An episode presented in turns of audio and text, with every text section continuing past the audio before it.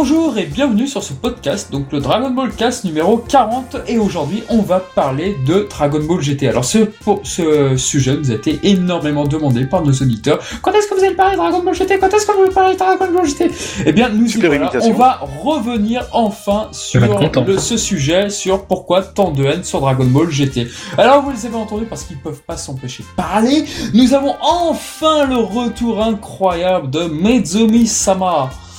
Yo, Voilà. Oh, Et alors là, il m'a Qui est surpris. concis, c'est rare quand même. hein. Alors, tant- non, tant mais de, il commence à me tacler sur le fait que je papote, gneu gneu gneu, je sais pas quoi, bah tiens, tu vois. tant, tant de mots, Ah tant oui. de haine. Tant de mots MAUX ou euh...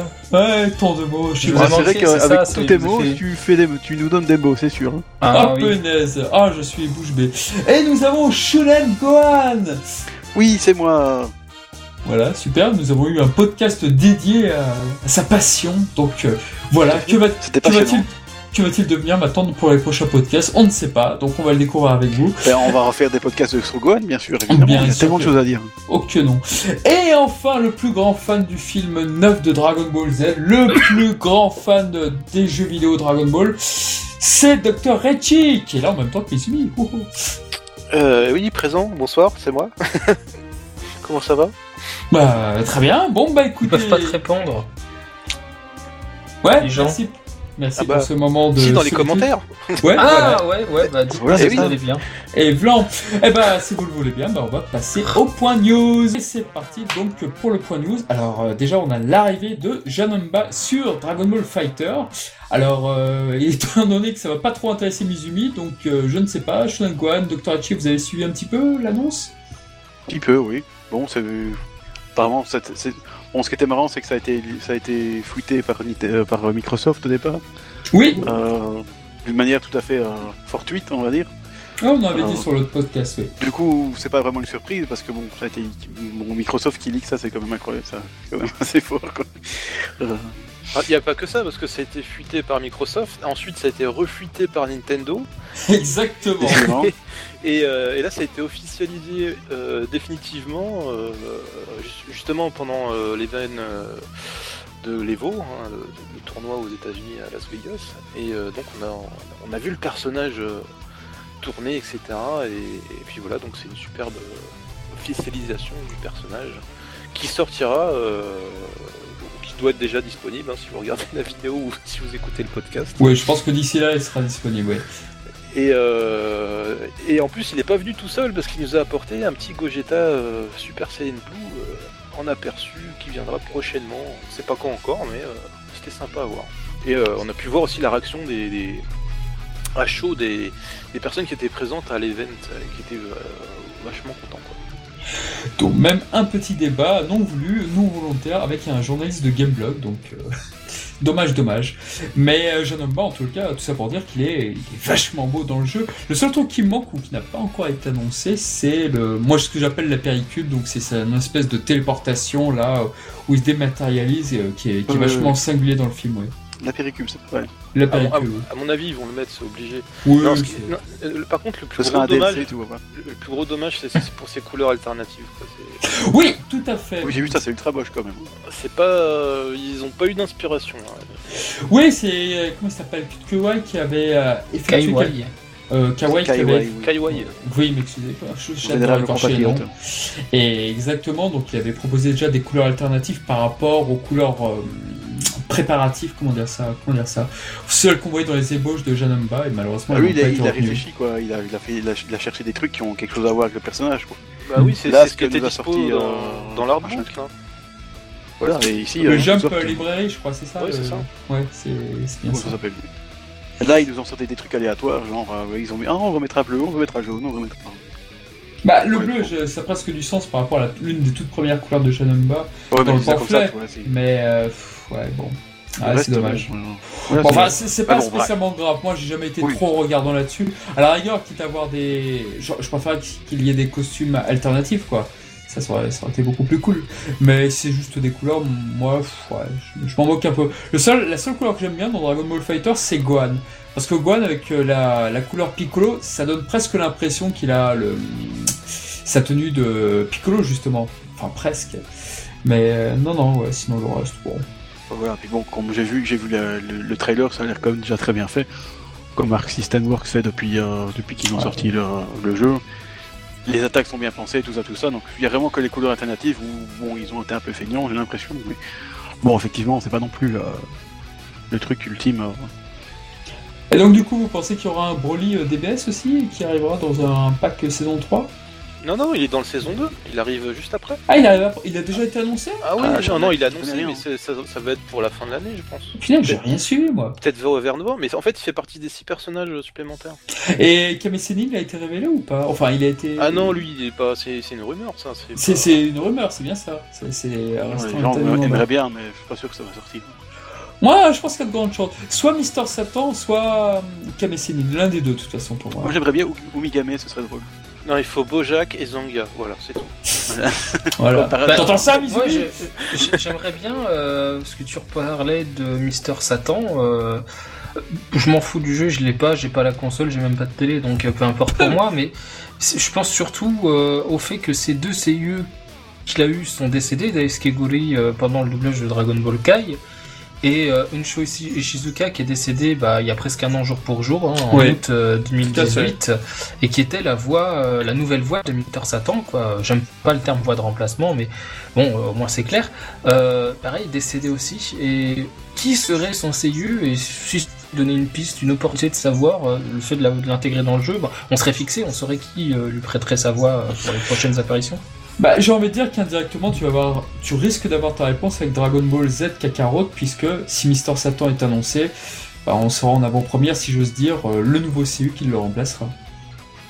Est-ce qu'il apparaîtra dedans? Est-ce qu'il apparaîtra pas euh, Alors, il faut d'abord ce qu'il va jusqu'à la- l'arc-bout, hein, mais c'est Alors- logique. Comme... Ah, mais il apparaît à l'Arxel, mais. euh, Ah, ça- par contre, c'est vrai qu'il y a eu quelques petites exceptions. Par exemple, Tachinal, je crois que c'était dans Burst Limit qui avait été doublé par un autre comédien Ouais. qui n'était pas le remplaçant justement de dans Dragon Ball Kai, mais encore un autre. Donc euh, c'est après qu'ils ont encore changé. Donc peut-être que ça sera pas définitif, je ne sais pas. Je ne sais Après, pas ça- ça dépend est, des euh. Ça, ça- ça c'est fait, ça fait toujours très bizarre de se dire que Hiro Mutsuri, euh, justement, sa dernière voix dans participation dans un projet Dragon Ball, c'est Dragon Ball Fighter en fait. Oui. Ouais, c'est c'est- c'est triste, c'est bizarre, mais ouais. Shiro Mitsuru, donc pour ceux qui nous écoutent, c'est que La c'est voix de pas Bulma, forcément oui. voilà le- la voix de Bulma. Jusqu'à bah, jusqu'à Dragon Ball Tout Super. à fait. Tout à fait Mizumi. Tout à fait. Après, après tout à fait Thierry, ce sera tout à fait Mizumi. Mais C'est cela parfait, nous- ouais. c'est beau, ouais, c'est beau. Mais comme- cela, nous, mais cela nous regarde. Mais cela ne nous regarde pas. Voilà, exactement. Euh, L'autre petite news qu'on pourrait peut-être arriver, c'est sur Dragon Ball Super, donc les pages bonus du dernier tome sorti, où nous pouvons voir justement le fameux Cranberry, justement, qui, qui était donc bien dans Dragon Ball Z, ou dans Dragon Ball le tome euh, 22.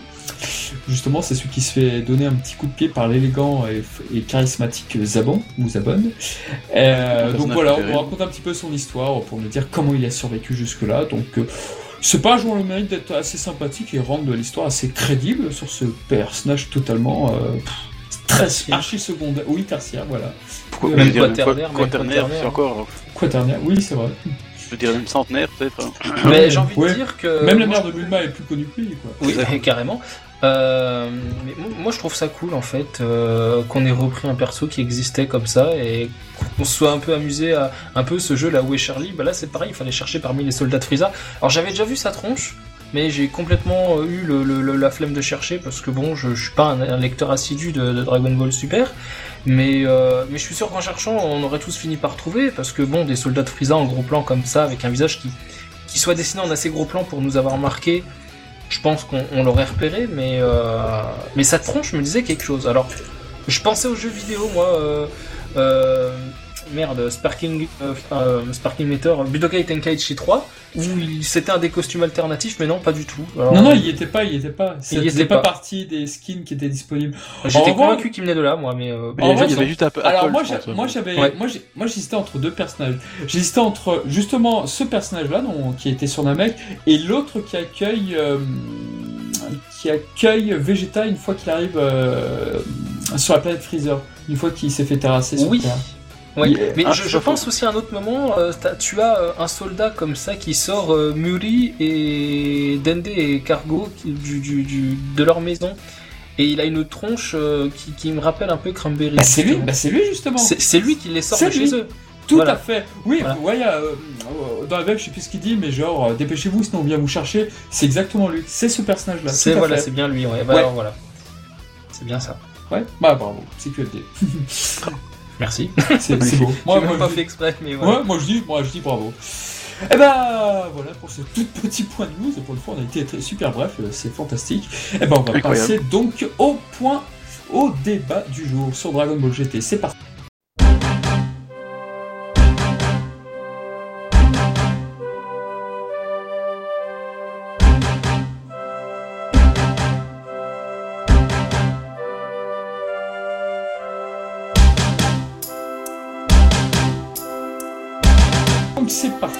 Débat sur Dragon Ball GT. Pourquoi haine sur Dragon Ball GT Alors déjà, on va revenir un petit peu sur l'origine du projet Dragon Ball GT. Est-ce que euh, déjà pourquoi GT derrière? Et pourquoi est-ce que la série n'est pas passée sur TF1 alors qu'elle était prévue justement en 97 pour?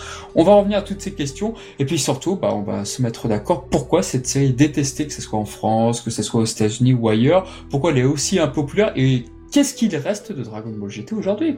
Donc voilà, on va essayer de partir sur tous ces points-là. Donc euh, je sais pas si vous êtes prêts. Ah non, on n'est pas prêt. euh, Non, on n'est pas prêt là. Attends, Reviens, attends, reviens- Nicolas. reviens demain, reviens demain. Alors, euh, bah déjà Dragon Ball GT, bah à l'origine du projet, est-ce que vous pouvez m'en parler comme ça? C'est pas canon. D'accord, Voilà. merci. Au revoir. bon. Salut, allez, à bientôt. Voilà. Bon, bah en tout cas, on espère que vous auriez apprécié ce podcast et puis à bientôt. Allez, au revoir. Salut, à bientôt. La bonne blague. Ouais, euh, c'était très drôle les gars. Haha, Qu'est-ce que se marre MDR. Qu'est-ce qu'on est drôle quand même. Hein.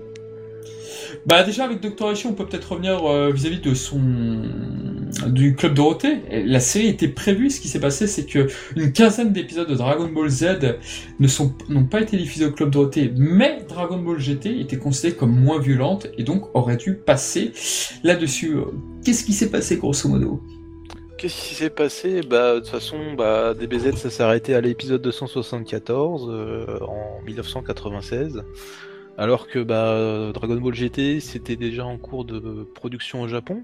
Sa- sa- Sachant que nous, à l'époque, on avait à peu près un an de retard par rapport au Japon.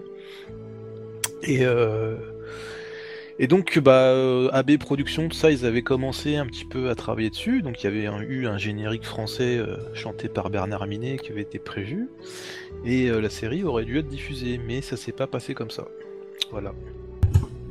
Déjà, Eh il y a oui. a peut-être bruit entre TF1 et AB, ça, ça- ça s'est déjà mal passé. Il y a eu deux sujets sur AB Productions et TF1. La première, c'est que TF1 ont appris que AB Productions ont convoité de faire leur propre chaîne, donc euh, ça, ça disait plus à la direction de TF1. D'autre part, les dessins animés euh, japonais commençaient à être de plus en plus bannis, et Dragon Ball GT, euh, justement, fut victime de cela, en fait, en France. Et du coup, ça c'est jamais repassé sur la, la télé. Non, non, c'est passé Euh, sur AB hors, Cartoon. euh, Voilà, hors. euh, Enfin, sur la, la télé classique, je veux dire, hors TNT. C'est jamais passé, je pense. hein. Non, À, c'est à jamais. l'époque, ça n'existait pas de mon temps, la TNT, monsieur. Oui, non, c'est- je C'est ce qu'on appelle les c'est chaînes que hertziennes. Voilà. Voilà, c'est ça que je cherchais le mot. Mais... Et, C'est ça que je dis, c'est que euh, c'est- c'est jamais passé sur les chaînes hertziennes, si voilà, qu'on dit. Et c'est passé que bien plus tard sur les, les chaînes, euh, les chaînes de la TNT, mais euh, bon, bien largement plus tard. Quoi. Même pas, je crois que GT c'est jamais passé sur la TNT, hein. c'est passé que sur manga et sur AB, enfin, AB Il me semble, oui, il me semble Ah ouais. aussi que c'est passé que sur manga, ouais. Et, Ah, et donc. sur euh, Club RTL en Belgique. Et ouais, sur ah oui, c'est c'est là, que- c'est là que je AB1, l'ai vu d'ailleurs. Je l'ai vu à AB1 RTL. parce que c'est là où je les ai découverts euh, dans mes Et- jeunes années. Et TMC, TMC aussi, sur Cricket, je crois, si je dis pas de bêtises. Il y a pas euh, Monte Carlo là qui avait fait un truc là, Ouais, bah c'est Monte Carlo, c'est TMC et Ah, c'est ça. c'était et c'était Ray Cricket avec Isis et Cyril Drobet. Voilà, on va le connaisseur. oui. Moi, pff, désolé, c'était l'instant rétro L'instant. télé. C'était l'instant vieux dinosaure. Il est encore Euh, plus vieux que nous. Et donc, Ah bah oui, Mizumi, est-ce que tu peux nous dire à quoi ça correspond au GT Euh, D'après moi, euh, ce que j'ai retenu, c'est Great Touring, c'est-à-dire grand voyage, euh, une grande aventure, un grand périple. Et c'était ça parce que c'était le grand voyage. Alors c'est vrai que c'est ironique par rapport au podcast avec euh, William Oduro, on disait que les world, les, les voyages ne marchaient pas très bien euh, dans Dragon Ball, mais ils sont revenus là-dessus justement. Alors sur le titre, il y a plusieurs titres euh, qui sont proposés hein, sur le Wikipédia. Il y a Grand Touring bien sûr. Il y a, on nous propose aussi le Galaxy Tour. Attends, tu dis Grand Touring et c'est pas Great? Attends, non, il y a Grand Touring, il y a Galaxy Tour, il y a Galaxy Touring, il y a Grit Touring, Il y a Et Touring en- Secours. Waouh Je savais En pas qu'il y en avait autant. Et en France, on a eu Grid Travel. Si. Et aux États-Unis, c'est Grand Tour. Ah ouais, c'est celui que j'avais retenu, moi, Grande Tour. Voilà. Grand Tour, oui, ça me dit pas quelque chose. Parce que oui, il s'est chanté dans le générique US. Step into the Grand Tour, euh, Grand Tour, euh, Dragon Ball. C'est dans les paroles de, de l'opening euh, US. Donc, Ouais, et encore, c'est encore un bon titre. Hein. Donc aux C'est États-Unis, c'est grand tour. Après, euh, après, je sais pas si euh, quel, quel est le vrai, euh, le vrai titre ou si c'est tout en même temps ou si. Bah, D'après le- d'après le Wikipédia, c'est tout ça en fait. On sait pas. Et ça, ça, doit, ça doit être long à mettre le logo quand même. Si tu mettre GT, GT, GT, GT, GT, GT, GT, ça va être compliqué. Oh, officiellement, il me semble que c'est ce qu'a dit Mizumi, justement, le- la véritable abréviation de GT. Moi, je pense que c'est euh, c'est Grand Touring. Honnêtement, moi je sais pas. J'ai jamais su euh, tirer du Ouais. vrai du faux là. C'est compliqué. Hein. Je sais que les Japonais utilisent les deux. Ils utilisent Gureto comme euh, dans bah, Great, hein, euh, Ouais. comme dans Great Saiyaman, et Gulan, par exemple, euh, le, le, dans, dans- le l'OVA de, de Raichi justement, il parle du Gulan Apollon, c'est-à-dire du grand Apollon. C'est cette espèce de récif euh, euh, où Goku va affronter l'un des, des, des sbires de, de, de Raichi, là, l'une des créatures à la con, avec le Destron Gaz. Donc euh, Ne dis pas des trucs à la con sur le ça, Ouais, il, va, il va choqué. Écoute, tu m'excuseras, c'est des, c'est des mignons, c'est des sbires, les trucs euh, machin qui sont éclatés. Donc du coup, ouais, j'utilise les deux. Gulan et Guleto sont utilisés en japonais, donc ça pourrait très bien être l'un, très bien être l'autre. ouais. Mais généralement ils disent GT tout simplement. En fait, hein, donc, euh, Oui. donc, je, je, je suis même pas sûr qu'eux-mêmes ils savent ce que c'est en fait. Ça donc, serait ouais, tout à ils se fait disent, ah, possible. j'étais- c'est Bah, aujourd'hui, c'est vrai que, ma- c'est vrai que, oui, c'est- j'ai l'impression des fois qu'il y a un peu cette série tellement reniée que, oui, il pourrait effectivement s'en foutre complètement aujourd'hui. Bien Dans un qu'il sens, y ait- ça fait un peu un sens à Toriyama qui aime bien les, les motos et les voitures, ça fait GT. euh, tu sais, Oui, C'est pour ça, c'est pour ça que tu as totalement raison. C'est pour ça que ce nom fait sens Ah par rapport à la passion de Toriyama sur les voitures, effectivement, et sur les Ah ouais. courses. Eh ouais, oui, Eh non, c'est ouais. des choses. Ah, bien ouais. je- Bien ouais, Jean. Je pense aussi. Donc par rapport aux origines de la série, donc on a vu les modèles. Vous vous rappelez sans doute des modèles sheets qui avaient circulé très tôt en avance sur Dragon Ball GT, que ce soit de Toriyama ou des quelques illustrations d'Akira Toriyama. Alors ça aujourd'hui c'est souvent repris pour dire qu'est-ce qu'a fait euh, Toriyama sur Dragon Ball GT parce que les gens veulent bien différencier, faire le distinguo entre Toriyama et Dragon Ball GT. Pour ma part, j'adore les illustrations de Toriyama sur euh, Dragon Ball GT. Je les Ah, tu leur, dis tu leur dis que quand c'est Toriyama qui a fait la moussage de, de, de Vegeta, ils sont tous en PLS, hein, parce que Ah ça. c'est les plus gros scandales, mais en fait c'est Toriyama qui l'a fait. Ah bah là, ils nous font leur, euh, leur plus grosse colère. Hein. Euh. Oui, c'est pas canon, pas Toriyama, bah si. Ce qui, est intéress- ce qui est intéressant dans le Dragon Book de, des Dragon Box, justement, c'est que bah, déjà tu as le- l'interview, enfin pas une interview, tu as un, un petit message de Toriyama qui te présente le- Ouais. la, la- la box, etc., avec un dessin de Goku en SSJ4.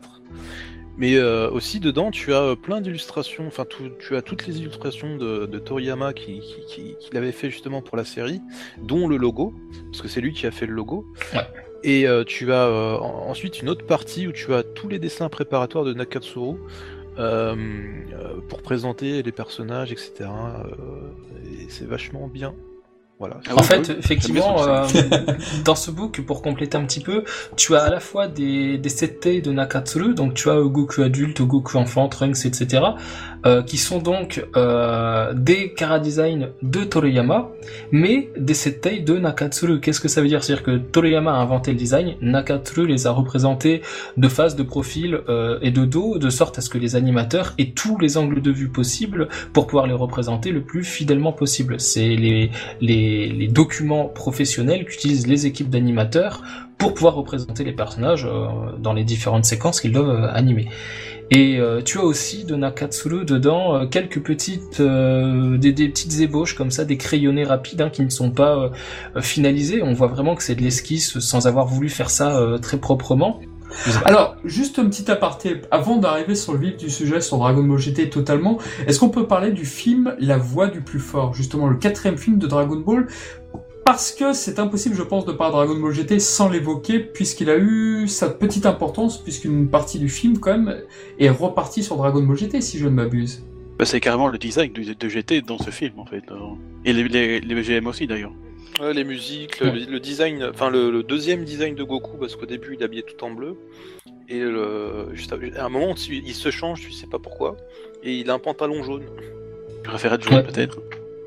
Il dit tiens pour le voyage, c'est mieux le jaune. Alors en, réalité, je, je pense, euh, je pas, aucun intérêt de dire en réalité, je suppose, euh, c'était une manière de promouvoir la série Dragon Ball GT tout en faisant du Dragon Ball premier du nom pour célébrer les 10 ans de l'animé Dragon Ball. Oui, c'était un anniversaire, rappelons-le. Voilà, c'est-à-dire que ce film est sorti en 96, c'est-à-dire peu de temps après la fin de Dragon Ball Z, qui se termine en- euh, la diffusion au Japon en 96, en février 96 de mémoire, et, et suivait la semaine suivante, en février 96 aussi, les premiers épisodes de Dragon Ball GT, euh, un par semaine, euh, comme c'est le cas Ah oui, encore ça n'a pas traîné la, la transition. Ça, non, il n'y a pas de transition. C'est-à-dire qu'à la fin de DBZ, ils ont, dans le teaser, c'était le teaser de l'épisode 1 de DBGT. Et Ah après, ils ont enchaîné la semaine suivante, à la même heure, paf, euh, comme s'il n'y avait pas eu, il y a pas eu de rupture, en fait. entre Non, non, c'est- Et, Ça y va. euh, et du coup, ce film est sorti euh, à cette période-là, et pour les 10 ans, du coup, de Dragon Ball premier du nom, de l'animé, parce que le manga est de 84, donc euh, ça ferait pas 10 ans, ça ferait 12 en l'occurrence, puisque c'est 96.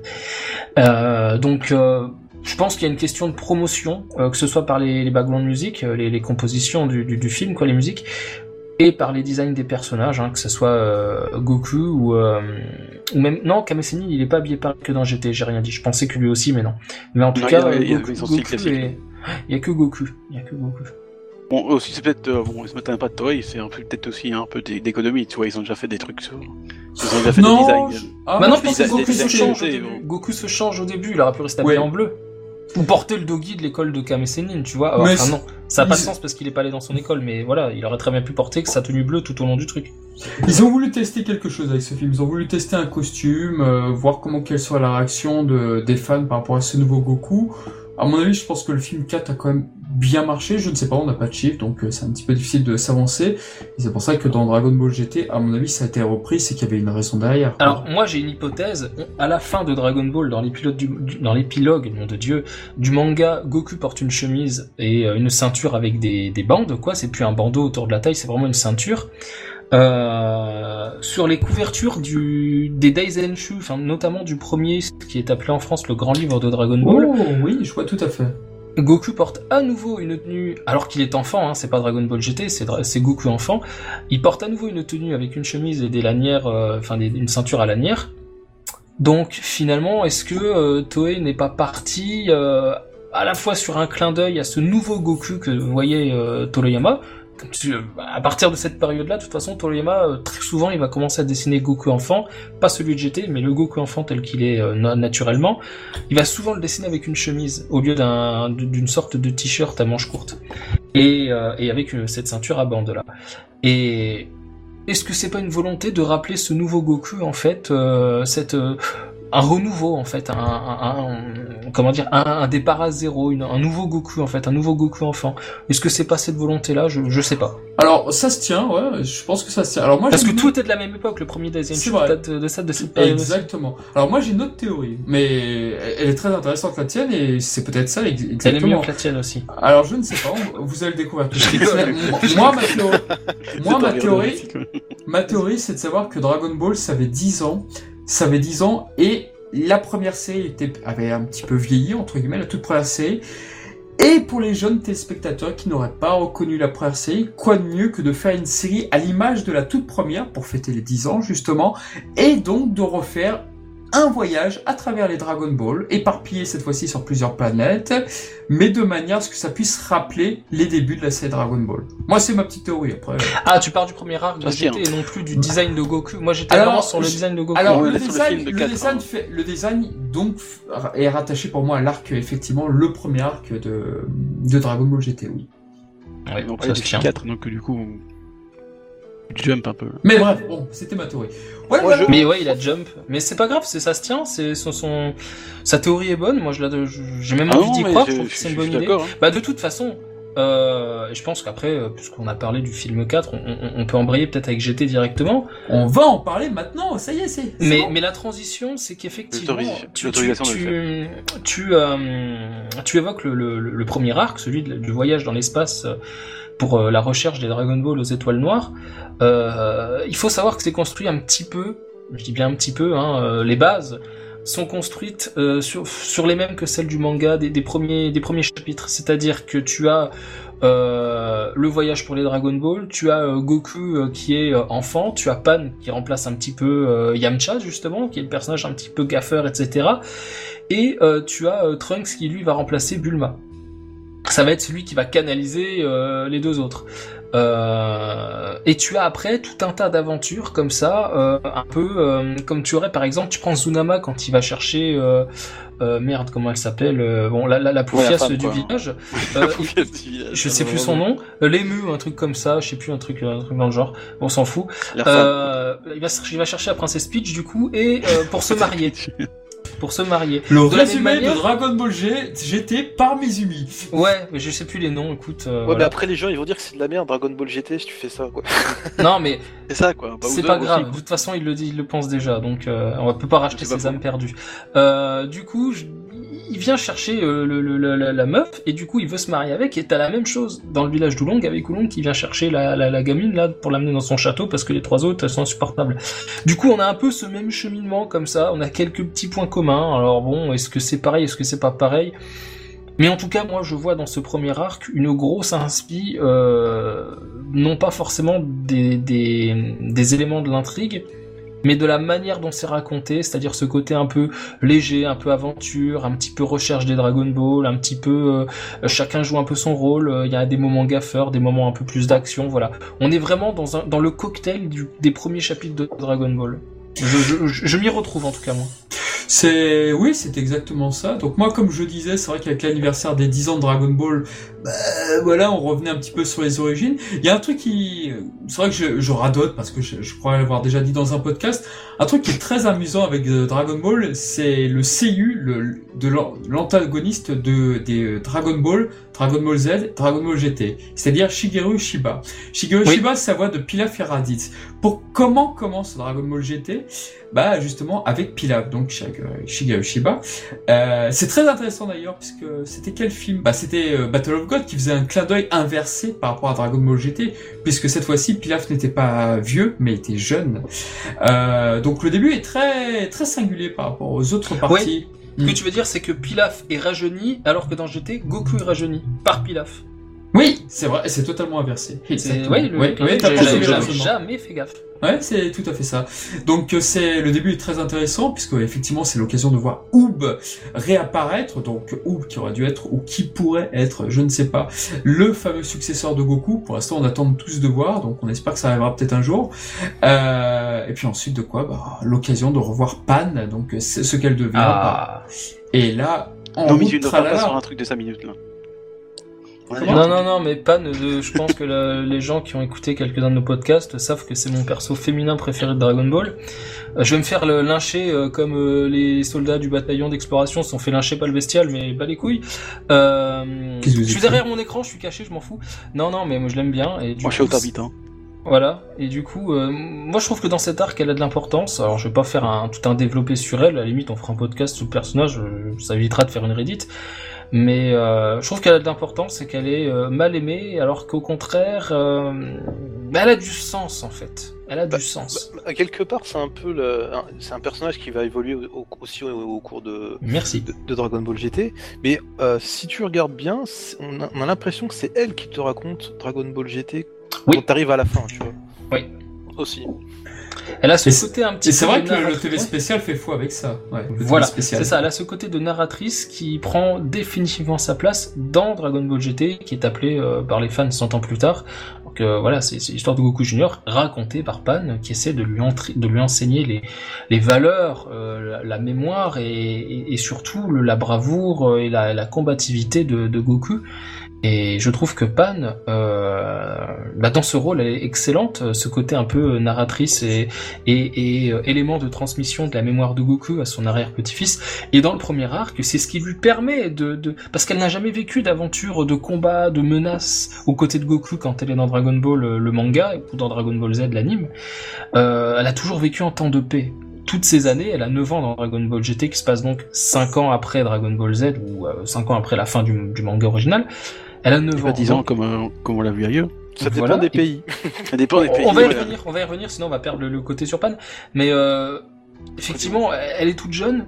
c'est une terrienne qui a à la fois le, la combativité un petit peu de, de, de Videl, qui était une terrienne elle aussi, puis qui avait la niaque. Hein, N'hésitez pas à jeter euh, à corps perdu dans le danger euh, pour le sens de la justice qu'elle a apparemment transmise à Pan, peut-être même sans le vouloir. Euh, parce que Pan, finalement, on la voit pas, on voit pas Videl être maman poule et Gohan, euh, on le voit pas non plus être papa poule avec euh, avec leur fille. Il la laisse un petit peu autonome. dépend, dans DBS, on a l'impression qu'elle Ah, dans. DBS, oui, mais ça n'existait Pas pas. Mais, mais dans GT, en tout cas, euh, ils sont occupés et, et c'est compréhensible. Hein, il faut préparer le voyage pour partir chercher les Dragon Ball, c'est la survie de la Terre et compagnie.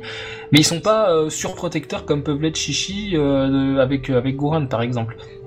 Mais Donc, du coup, juste, juste pour dire, c'est que Tom. elle a ce côté combatif de Videl, elle a ce côté, ce, ce sens de la justice et ce profond mépris pour l'injustice qu'a Gohan, et du coup, elle a un mixte entre les deux, et surtout, elle a la niaque, comme Goku, cette combativité, ce dépassement d'elle-même, mais le problème, c'est que personne ne, ne, ne veut porter sur elle un regard considérateur. C'est-à-dire donc, qu'elle est ignorée, elle est laissée, elle est prise pour une gamine frêle et, et fragile. Tout le monde cherche à la protéger à, à bon escient parce qu'elle se met plusieurs fois en danger, mais pour montrer que finalement elle a sa part euh, à jouer et puis son sa place dans l'équipe. Et, et ce truc-là, bah, ce n'est pas remarqué par Goku. Et dès lors, j'abrège hein, parce qu'il y a d'autres éléments qui, qui, qui mériteraient, mais Oui, s'il vous plaît. mais dès lors où elle permet à Goku de devenir un Super Saiyan 4 et donc d'avoir véritablement une, un, un rôle déclencheur et euh, comment dire euh, qui, qui va permettre de régler en tout cas une partie de la situation, c'est-à-dire permettre à Goku de revenir de redevenir humain et conscient, et ben Goku va porter sur elle un ouais Goku va porter sur elle un regard considérateur, un regard de, de elle a sa place auprès des autres finalement auprès des, des combattants auprès entre guillemets de la GT Team quoi la, la nouvelle Z Team. Et là d'un seul coup elle s'assagit. Parce qu'elle n'a plus besoin de se jeter à corps perdu dans le dans, dans, dans l'action et dans le danger parce qu'elle a enfin acquis ce qu'elle cherchait c'est-à-dire l'approbation de Goku c'est-à-dire euh, tu, tu, tu, tu vas combattre à nos côtés ok t'as fait tes preuves et tout ça bah les gens ne veulent pas le voir parce que bah elle est insupportable et souvent la plupart hein, Gaki Parody avait fait un sondage les gens n'ont vu que la VF n'ont pas vu GT depuis des années n'ont pas forcément vu la VOSTFR Alors on va, on va revenir et ont des a priori ouais. infondés ouais, c'est ça que je voulais dire à la fin, c'est que je crois que la VF a beaucoup desservi, desservi le personnage. et oui et oui Moi, je Ah. voulais juste ajouter un truc, c'est que tu as oublié de, de- de- de mentionner le côté fierté euh, de Mister Satan, parce que c'est quand même la petite fille de Mister Satan aussi. Oui, Et c- et mais ça- justement ouais vas-y Et ça, elle en joue aussi un petit peu euh, au, tout- au tout début de GT, je pense. Alors, oui et non, parce que t'as une scène où tu as... euh, elle vient, elle boude parce que ses parents s'occupent pas d'elle, que Goku l'envoie bouder, etc. Et du coup, elle part vraiment bouder, bah c'est une, une gamine, elle a, elle a 9 ans, normal. Euh, elle part bouder, elle va voir Mister Satan en quête de cette fierté, parce qu'il porte sur elle un regard plein de fierté, et quand il la traite comme une gamine, finalement elle se casse, elle lui dit, tu, tu- t'es pareil en fait, tu fais la même erreur qu'eux, moi c'est pas ça que je viens chercher, et elle se casse. Parce qu'elle a pas envie de ça. Elle a, elle a envie d'être prise pour une, pour une, pour une combattante, pour une Saiyan, pour une aventureuse. Elle a elle a l'exemple de Gohan, elle a l'exemple de Goku, elle a l'exemple de Videl. Goku disparaît pendant 5 ans entraîné où, il revient, il s'occupe plus d'elle. Tu vois ce que je veux dire? Il y, a, il, y a, il y a cette cassure en fait. Enfin, il s'occupe plus d'elle. Il profite de son insouciance retrouvée euh, du fait qu'il est redevenu enfant. Alors, c'est très intéressant ce que tu dis parce que je pense que justement, on pointe du doigt sur un truc qui t'a pas du tout plu aux fans. Rappelons que c'est un podcast pour, on va essayer de comprendre ensemble pourquoi est-ce que cette série est mal aimée aujourd'hui et pourquoi aujourd'hui plus rien, a- plus personne n'en a rien à foutre, à part quelques irréductibles fans ou puristes.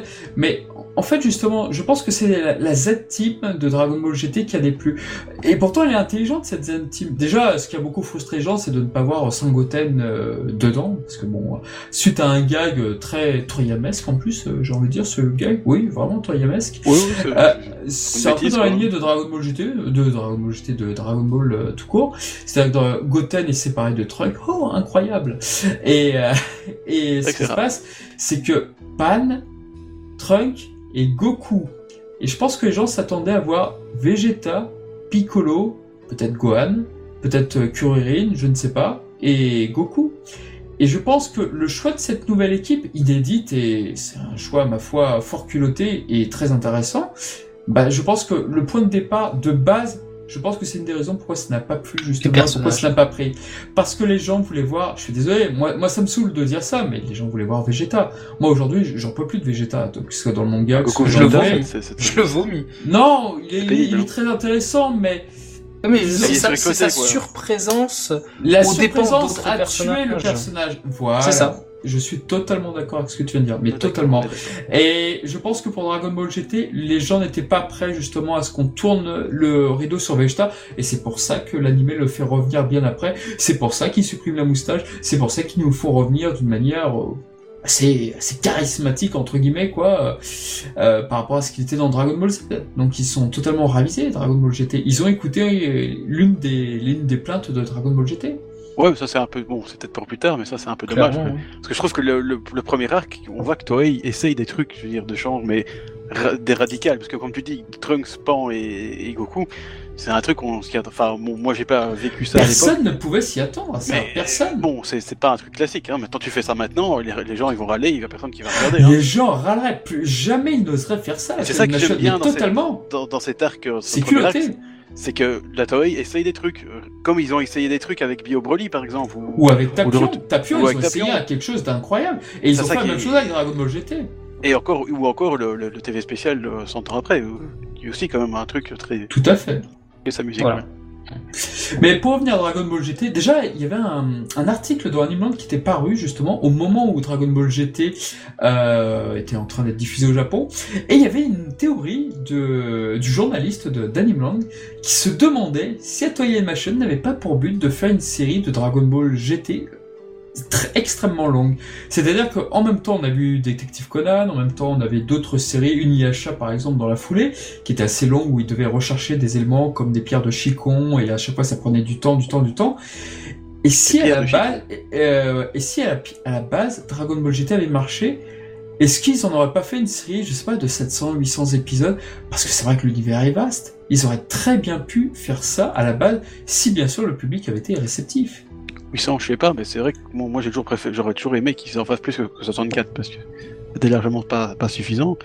Mais bon, et, euh, mais je pense que je suis pas sûr que ça, ça aurait pu arriver parce que j'avais vu une vidéo très intéressante de d'un membre de, de Kazenshu qui s'appelle, enfin vous devez le connaître, c'est Geekdom euh, sans rien, je pense, qui avait fait une, vidéo très intéressante sur GT et qui explique pourquoi GT n'a pas, fon- n'a pas fonctionné en fait.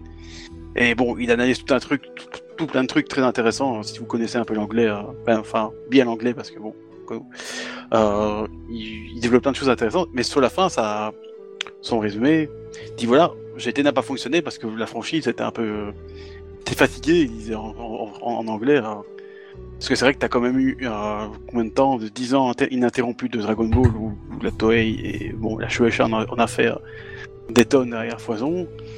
C'est exactement ça. Et, et il disait voilà, la, sé- la série, euh, enfin la, la, l'aisance était fatiguée, hein, pour euh, reprendre son terme. Et je trouve ça vraiment ça parce qu'il y a une certaine fatigue. Bon, vraiment, il y en a marre, quoi. Tu, tu reviens sur la même chose.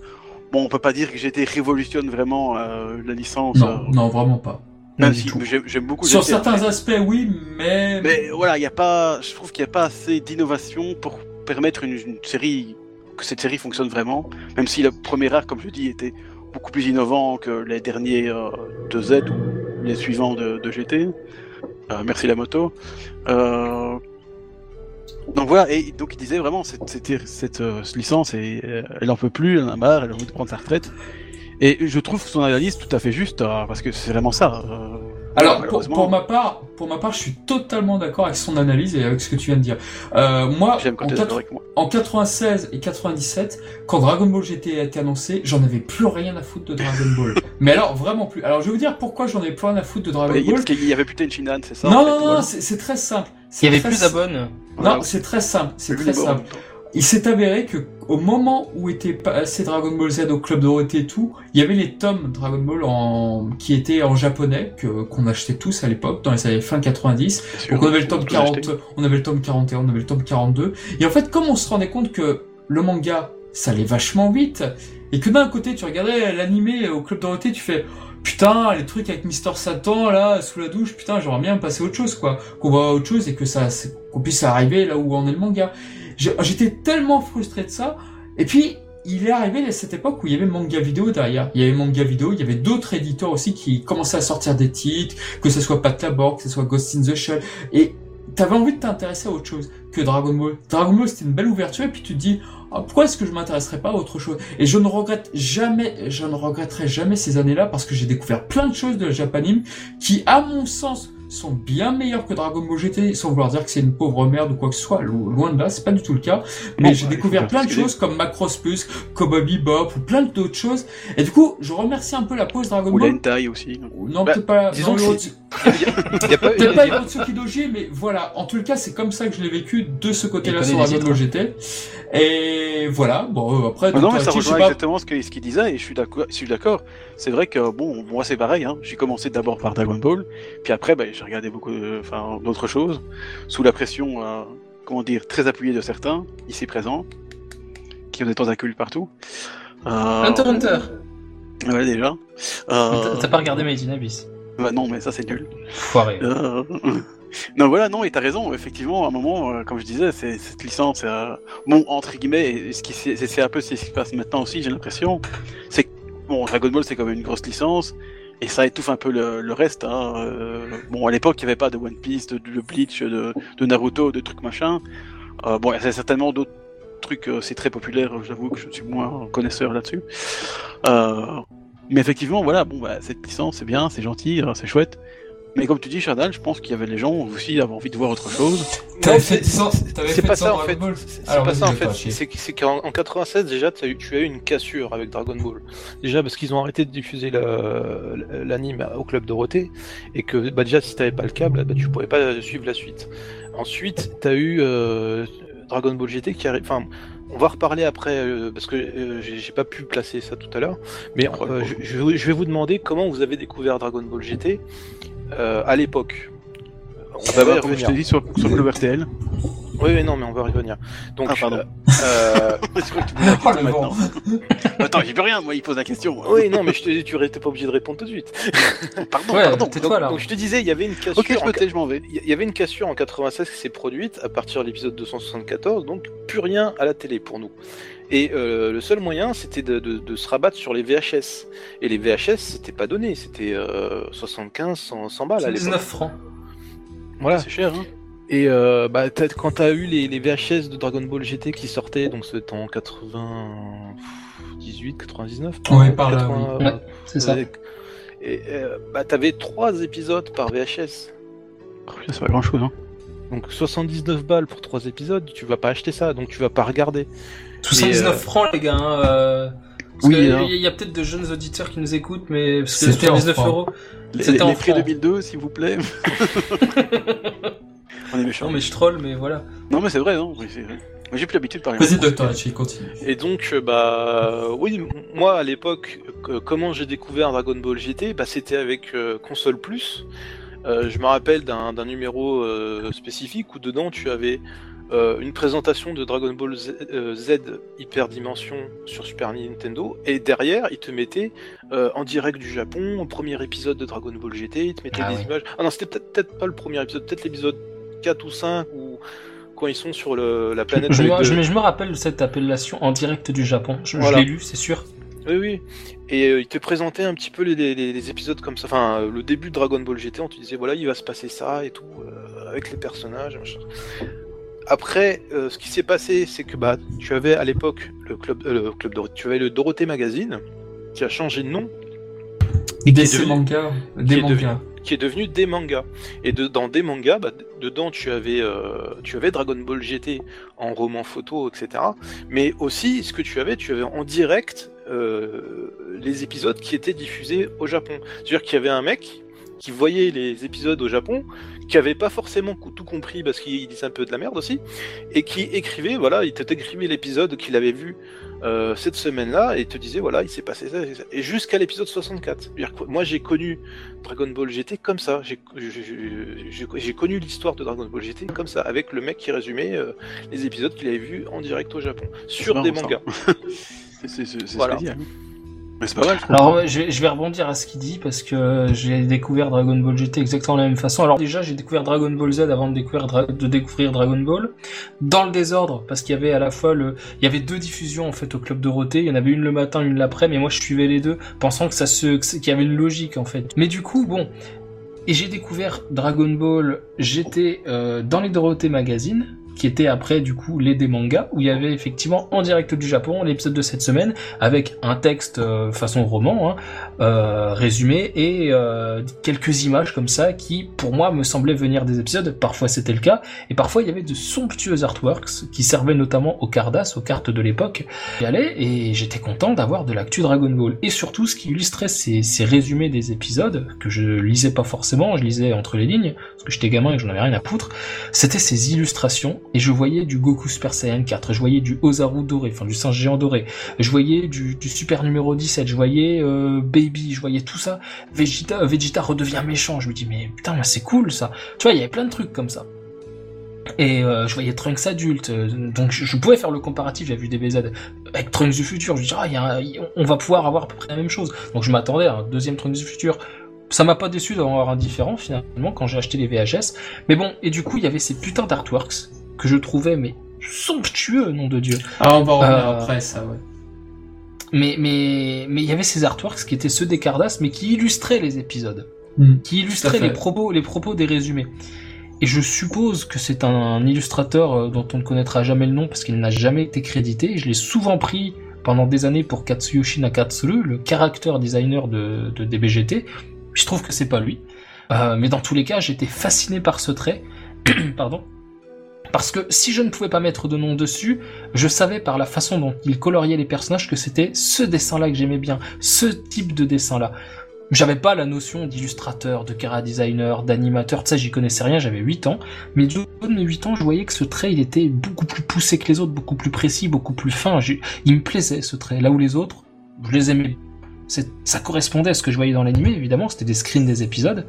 Mais ce trait-là, il me captivait. Et ce trait-là, c'est pour ce trait-là, pour ces illustrations-là, pour ces artworks-là, que j'achetais les des mangas et que je continuais à débourser des Eh thunes. ben, Moi, je parlais de ces artworks, et puis les VHS de DBGT sont arrivés, et ça m'a remis sur Dragon Ball. Et après, après Dragon Ball GT, me semble-t-il, euh, AB1 a diffusé Dragon Ball premier du nom. Eh ben, Et du coup, j'ai pu découvrir l'enfance de Goku après avoir connu euh, son aboutissement dans GT. putain, c'est pas banal comme découverte. Ah, ça. ouais, mais je, Le je bordel. comprenais rien. Je Ouais, c'est oui, vrai que voilà. voilà. Eh ben, rien que ça. Euh, et toi, Shonen Gwan, t'as découvert comment Dragon Ball GT Bon, alors j'ai déjà donné un petit indice en répondant un peu trop vite. Hein. Ouais. Euh, donc euh, moi, c'était simplement, comme je disais, c'est une chaîne belge qui avait décidé de passer l'intégrale de Dragon Ball. Donc je pense Dragon Ball premier du nom, j'ai un doute, mais je suis sûr qu'ils ont ils ont diffusé Dragon Ball Z et Dragon Ball GT à la suite, hein, comme comme au Japon. Donc euh, sauf que là, c'était pas une fois par semaine, c'était une fois tous les jours, Euh, sauf le week-end, je pense. Euh, donc du coup, bah, c'est comme ça. Donc après Dragon Ball Z, ils ont ils ont diffusé Dragon Ball GT.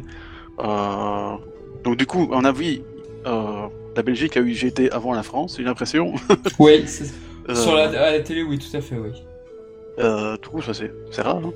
Et là, donc du coup, bon, moi, Z est terminé, puis il y a GT qui commence. Bon, déjà, j'arrive un peu en retard, donc euh, j'arrive au moment où, Pilaf essaie de- d'escalader le pas la tour Karine, mais le, le palais de, de, de Kamisama. Du coup, je me dis, mais qu'est-ce qui se passe ici hein? C'est n'importe quoi. euh, c'est qui cette espèce de robot qui essaie de monter euh, le truc Puis il y a Goku qui se bat avec euh, avec machin. Et je- enfin bref, ça m'a très perturbé au départ. Je me dis, mais je, je suis pas tombé d'anime là. Pourtant, c'était bien marqué Dragon Ball, mais bon. Euh, et voilà, donc euh, donc bon, bah, RTL a eu la pitié de, de continuer la diffusion en entier. Euh, donc du coup, ça n'a pas duré très longtemps parce que c'était une fois par jour. Et voilà, donc c'est comme ça que j'ai découvert Dragon Ball GT. J'ai regardé jusqu'à la fin parce que c'était quand même... ah, peut-être pas jusqu'à la fin quand même, parce que... à un moment, ça m'a plus intéressé, je pense, ou je sais plus. Euh, bref. Et euh, non, j'ai des regardé quand même. Enfin bref, je m'égare. Donc voilà, c'est tout simplement à la télé, euh, D'accord. par Club RTL qui a eu l'amabilité de. Vraiment, j'ai pu regarder tout, tout Dragon Ball. Parce que moi, Club RT, bon, j'ai vu quelques épisodes par-ci par-là.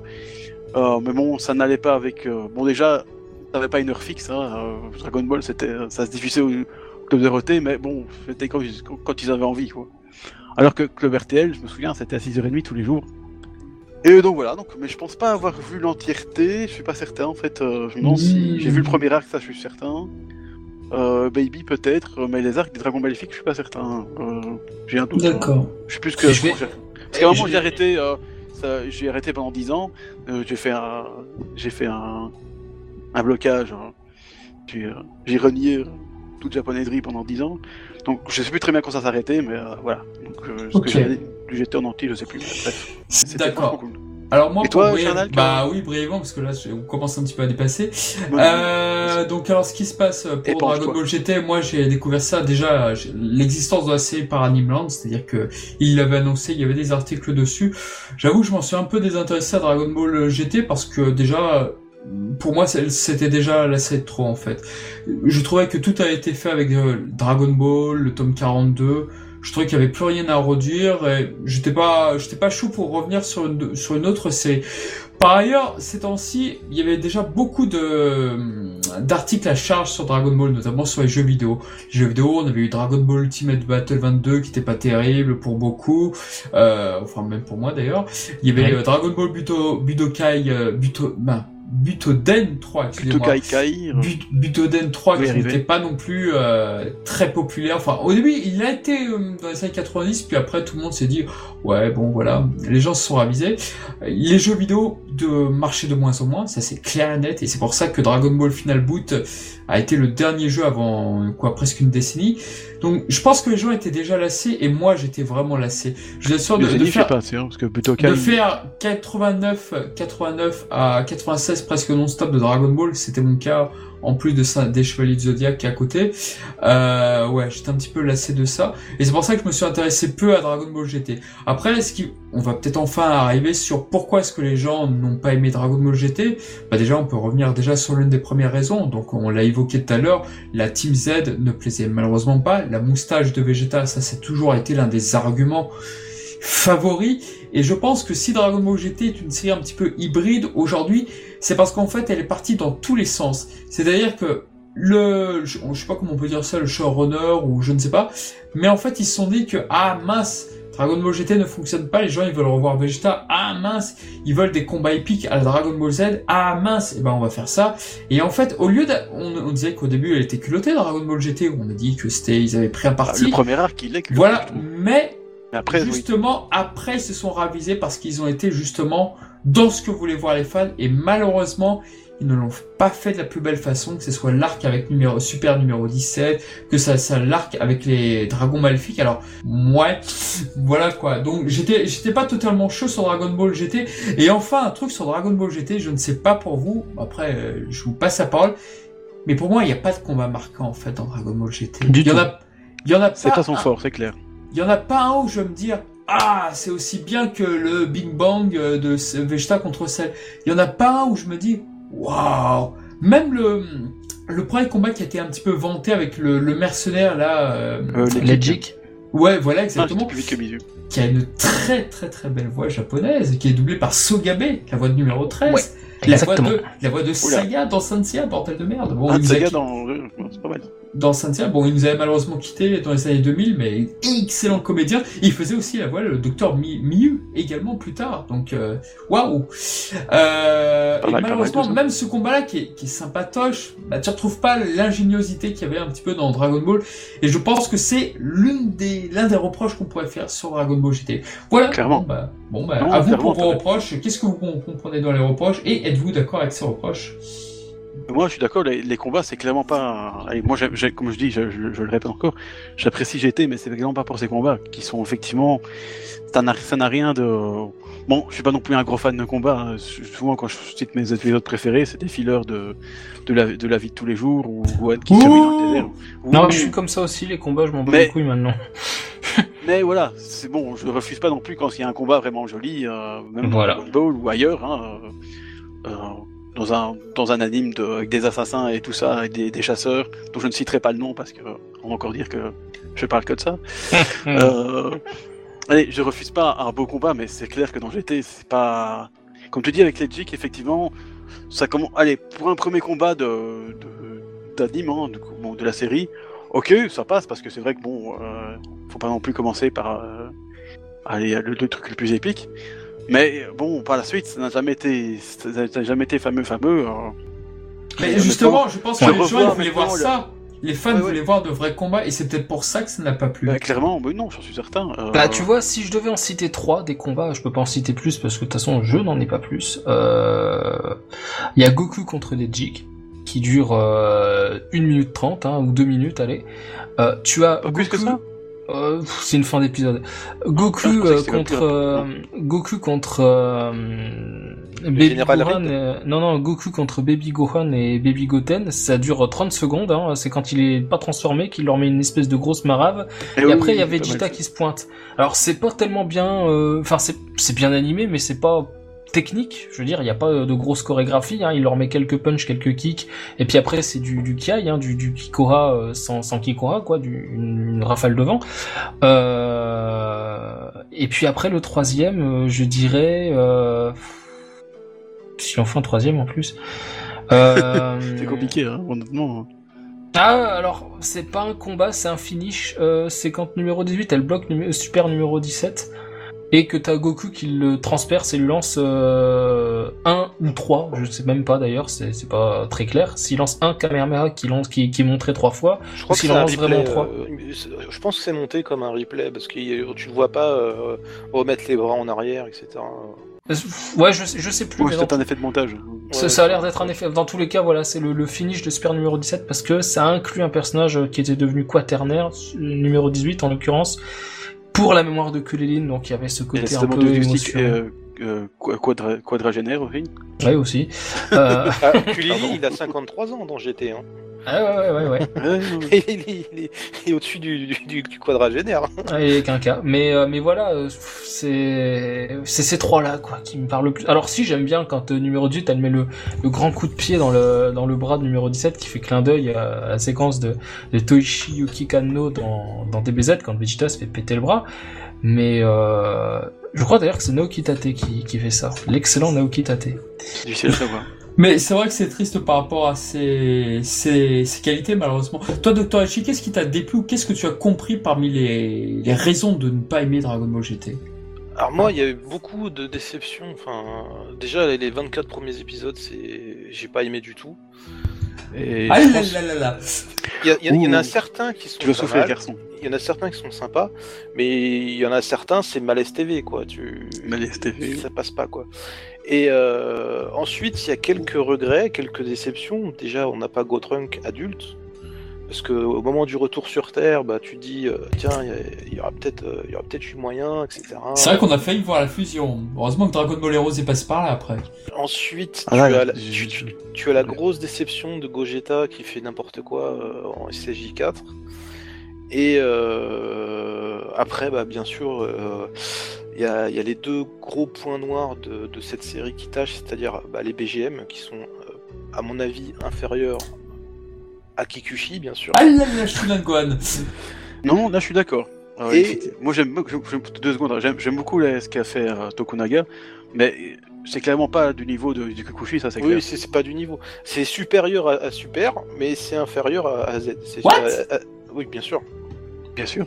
Ah oui, Alors moi je dirais que euh, Tokunaga ça malheureusement il y a, il y a énormément de reprises de Dandan Hikaru euh, mes couilles là.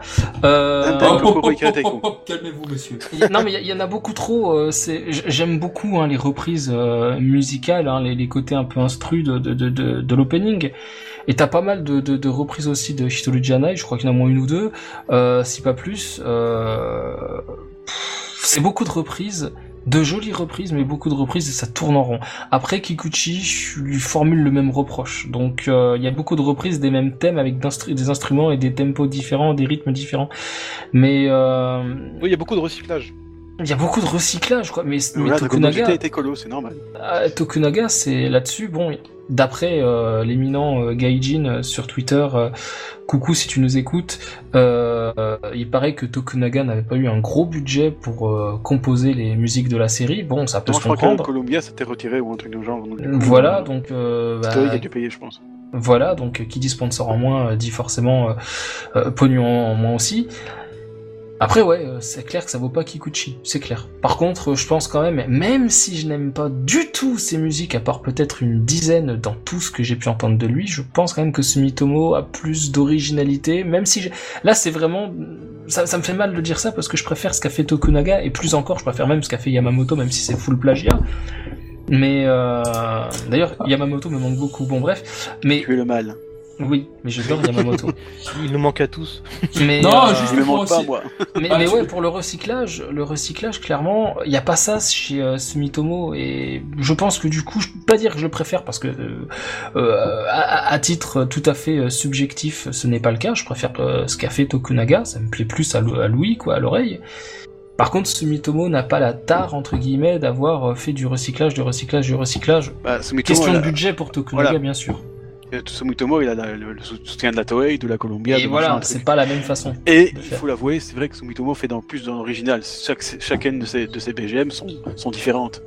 Alors, euh, là-dessus, moi c'est marrant, je suis à moitié d'accord avec vous. C'est-à-dire que je suis à moitié d'accord sur Dr. Echi, sur euh, Sumitomo. C'est-à-dire qu'au début, euh, s'il y avait eu que la période Boo et la période euh, Battle of God, la résurrection de F, et voilà, j'aurais été d'accord. J'aurais peut-être préféré le compositeur de euh, des BGT. Maintenant, je préfère Sumitomo pour les parties euh, de l'arc euh, du plus fort et de Black Goku. Je trouve qu'il a enfin trouvé son style, il a enfin trouvé son Oui, il a ton.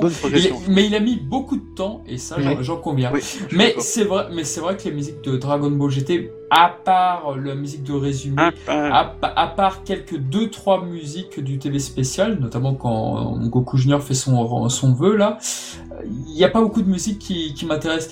Et ça, c'est vrai que ça a longtemps été un des reproches de Dragon Ball GT, donc euh, c'est c'est bien de l'évoquer, tout à fait. Hum, je suis d'accord. ah, moi j'aime bien. là. Ça fait bon.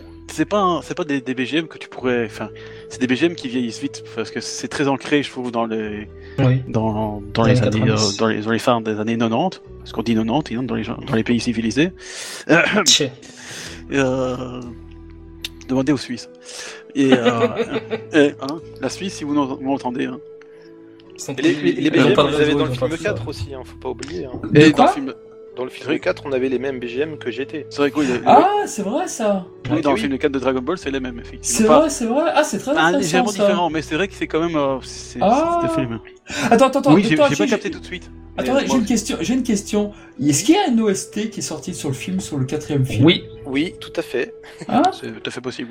putain, je crois l'avoir rarement vu celle-ci en boutique. Tiens, c'est. Moi, je, bah, si je l'avais acheté chez Concy en, en, en pas très légal. Ouais, ouais, je vois quelle édition c'est. Et moi je l'ai pas vois, acheté, je l'ai piraté comme un gros connard. Oh D'accord, d'accord. Voilà, l'ai écouté sur YouTube. c'est le mec le plus clean de la, de la team, putain. Il a rien Ouais, déboursé, mais ça reste encore assez cool parce que c'est YouTube. Voilà. Même si bon, un avis le gars qui l'a mis, c'est pas très légal non plus, mais bref. Pas encore. Mais bref, bah vas-y, non, non, je moi, continue moi, sur, sur Ouais, alors sur, euh, j'avais encore deux autres points. J'avais dit un, mais en fait, il y en a deux autres. Euh, Ah, tu triches en fait. Ouais, je triche. Pas bien. Euh, Il y a un autre point que je vais aborder rapidement, c'est au niveau de la- de l'animation qui perd un petit peu de... Enfin, c'est c'est beaucoup moins... C'est beaucoup moins, comment dire... euh, euh, constant par rapport à, à Z, tu vois, c'est...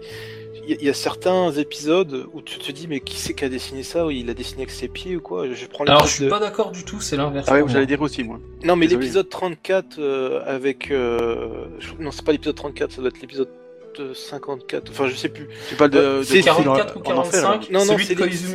C'est celui-là où t'as Goku qui est en enfer Ouais, ouais, ouais, ouais. Eh ben moi je le trouve sensationnel cet épisode. et, et qui se retrouve contre Frieza et Cell. Et Cell, Oui, oui, il, a une, me rappelle. il a une gueule. Oh, Le fameux épisode Ah, pas son design le fameux. il a Bah je vais te dire un truc, je préfère l'esthétique de cet épisode à la quasi-totalité de DB et DBZ. Wow, Alors, il y a des plans de sur scène. bordel Moi, je suis pas d'accord du tout parce qu'il a une gueule dedans. et Je m'en bats les couilles. Attends, Ça passe euh, pas du parce que tout. je, je vais me faire trucider. Restez poli, s'il vous plaît, monsieur. Non mais je t'explique. En fait, euh, il a une, une identité propre et surtout, euh, il fait dans ce que moi j'appelle le off model, c'est-à-dire que les sept tailles, il les a regardés, il s'est dit les personnages, ils ont tel et tel et tel et tel détail, vas-y, on va ajouter les détails, mais on va les dessiner tel qu'on le veut.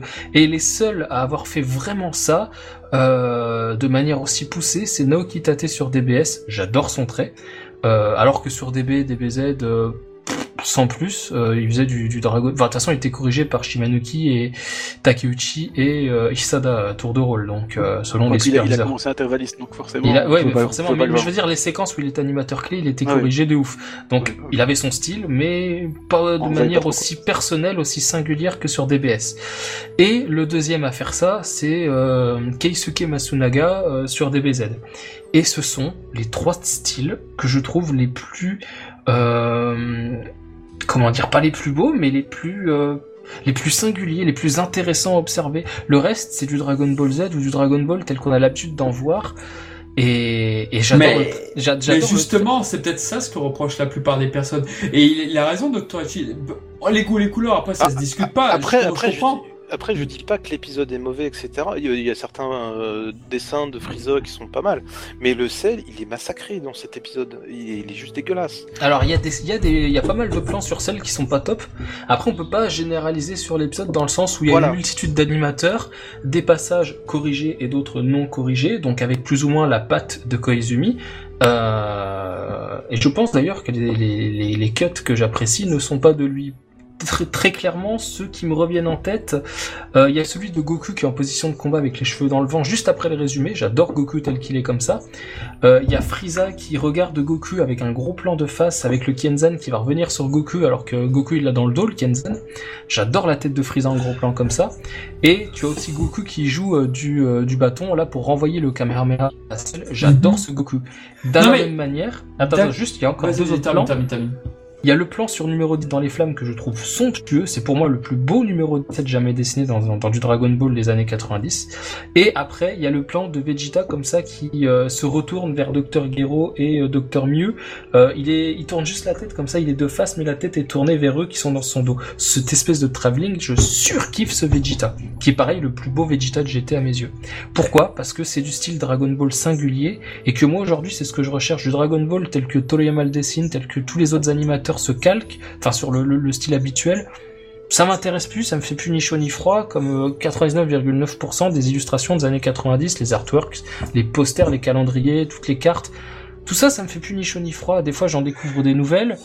Je m'en fous, en fait. Je, les regarde à peine, tu vois. Par contre, des animateurs qui ont un style vraiment singulier, qui apportent une, de la fraîcheur sur du Dragon Ball, qui les dessinent à leur sauce, qui s'approprient les personnages. Alors ça, par contre, je surkiffe. Ce qui fait que, aujourd'hui, maintenant, ce qui me plaît dans Dragon Ball, surtout les fan art.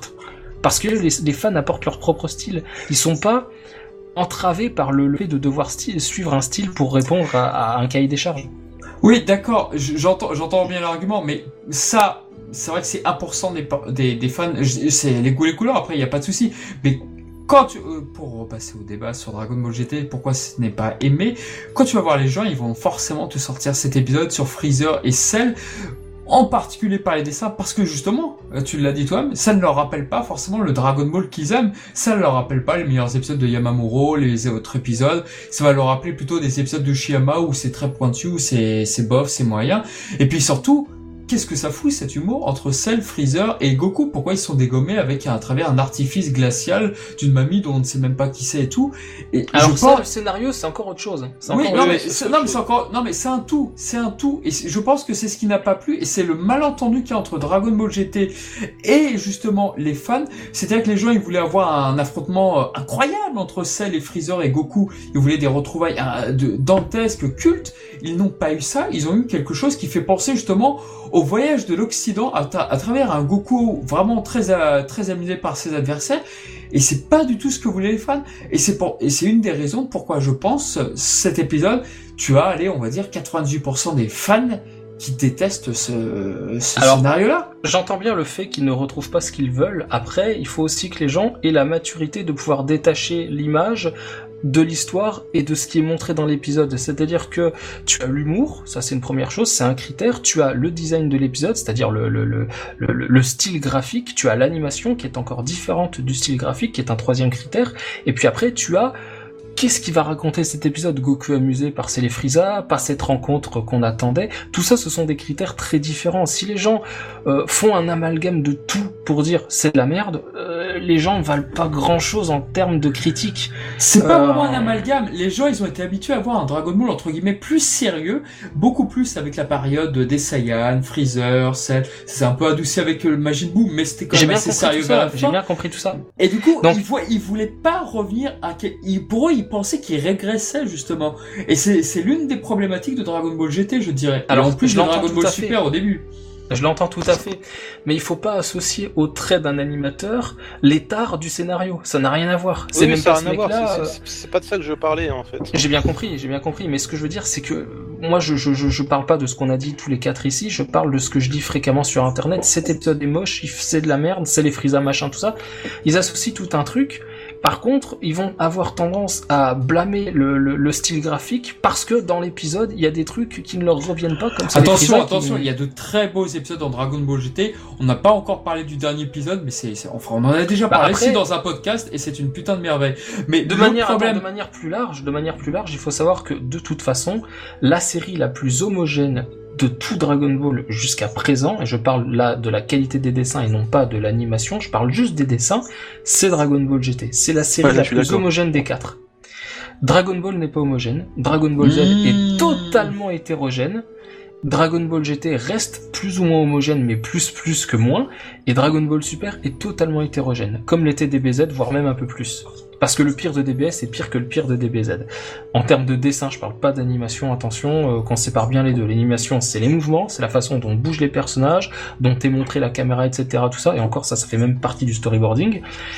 Et les dessins, c'est vraiment la gueule des persos, tels qu'ils sont représentés. Les décors, c'est tout ça. D'accord, d'accord. Mais pour avancer par rapport à ça, par rapport à Dragon Ball GT, par rapport aux parties, on a bien vu que le premier arc avec les Dragon Ball, donc ce qui n'a pas plu à Dr. Ichi, ça n'a pas du tout marché. En tout cas, ça ça n'a pas du tout marché dans le sens où on voit très bien ce qui s'est passé derrière. Il y a eu le Dr. Miyu, il y a eu le Dr. Miyu qui est une sorte de clin d'œil à Alien, le tout premier, le neuvième Ouais. passager, euh, qui est assez intéressant, qui fait un petit peu penser au début à Majin Buu, voire même à Cell, puisqu'au début c'est une menace insignifiante qui est corrigée par Trunk, Goku et Pan, puis ensuite qui arrive sur Terre et tout. Donc c'est très intéressant. Quand bien même le méchant va dire que va traiter les Saiyans de macaques, à la fin il se transforme en macaque, donc ça peut être intéressant, mais la fin de Babi euh, dans un vaisseau spatial, vraiment, sérieusement. Bon, c'est original, ça s'est jamais fait après tout. Un méchant qui quitte, qui fuit la planète et qui se fait tuer dans son vaisseau, je dis pourquoi pas.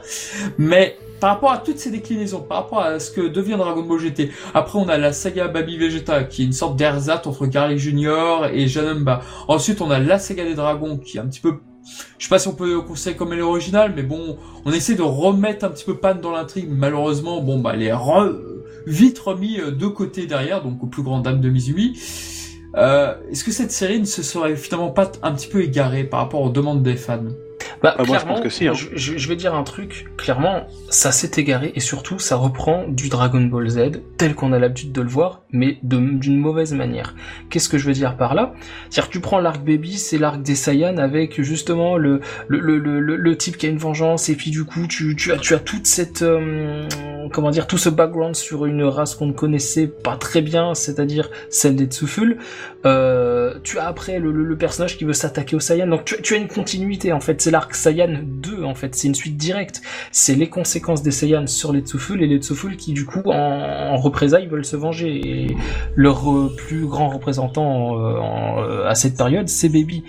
Donc Ah, Docteur Etu pourrait nous en dire des choses sur ce- cette partie-là. bien entendu, puisqu'il y a eu un, OV un- une OVA sur euh, sur Hachia qui est justement le docteur Light. Bah, c'est très, c'est clairement basé sur les OV de Docteur Mais, mais moi j'étais content quand ils ont quand ils ont dit voilà on vous présente un personnage de Tuful etc dans GT quoi.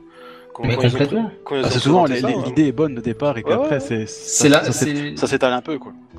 Bah c'est ça, et puis surtout c'est que c'est super maladroit. Euh, tu comme comme on le disait, t'as t'as pas mal de, de, de personnages qui manquent à l'appel. Bon, Piccolo se sacrifie, je trouve ça génial.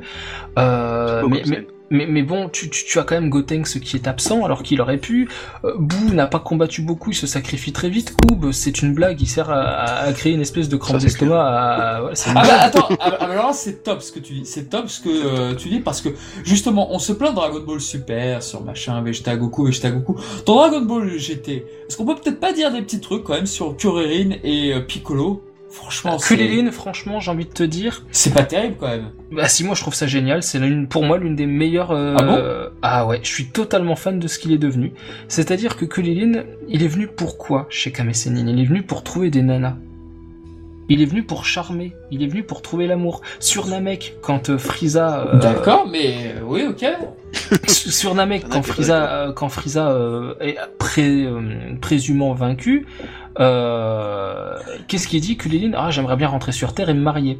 Quand l'arc Cell, tu as un autre moment de paix, euh, se conclut, qu'est-ce qu'il fait? Il essaye un petit peu de brancher le numéro 18, il se prend le plus gros râteau de sa life. Et il se fait traiter de poulpe. Euh, Et ça doit justifier son peu de temps de présence dans Dragon Ball GT. qu'est-ce que tu veux qu'il fasse? Il est rangé maintenant. il Mais oui, fille. justement, mais on le voit peu justement. Et À- les rares interactions qu'on a sont un peu, sont pas forcément les plus mémorables, j'ai envie de dire.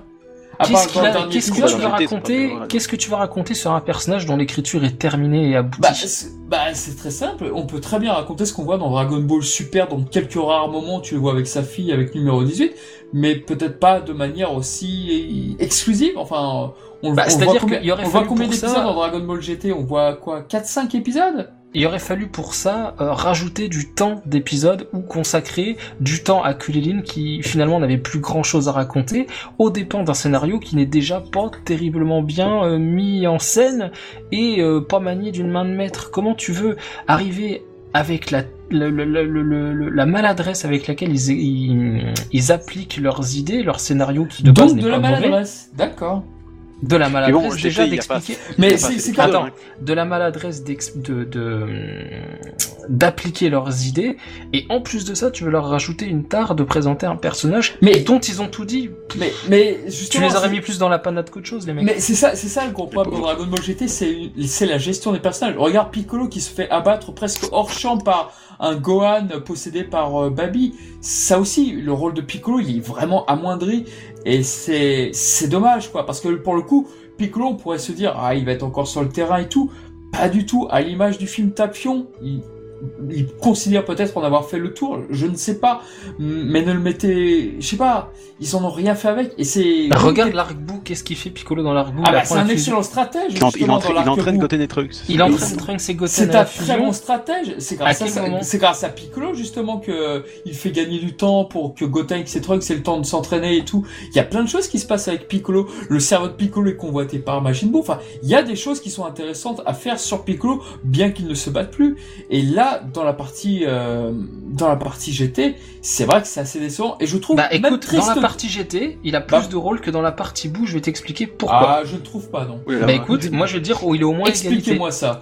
Facile. La première euh, interaction, euh, il sauve Goku d'une mort certaine. Quand il cherche à évacuer tous les terriens, il a plus de qui. C'est lui qui lui dit comme ça droit dans les yeux. Il lui dit mais t'as pas le droit d'abandonner. Tu sais qui tu es toi. T'es Goku donc tu retournes. Il lui donne kit. c'est un rôle de soutien effectivement là-dessus. Oui, d'accord. Après, après, il Après. se sacrifie euh, pour faire disparaître les Dragon Ball aux étoiles noires qui causaient problème a priori. Donc du coup, deuxième rôle en très peu de temps. Troisième rôle, il permet d'ouvrir une brèche avec Dende pour permettre à Goku de regagner le monde des vivants.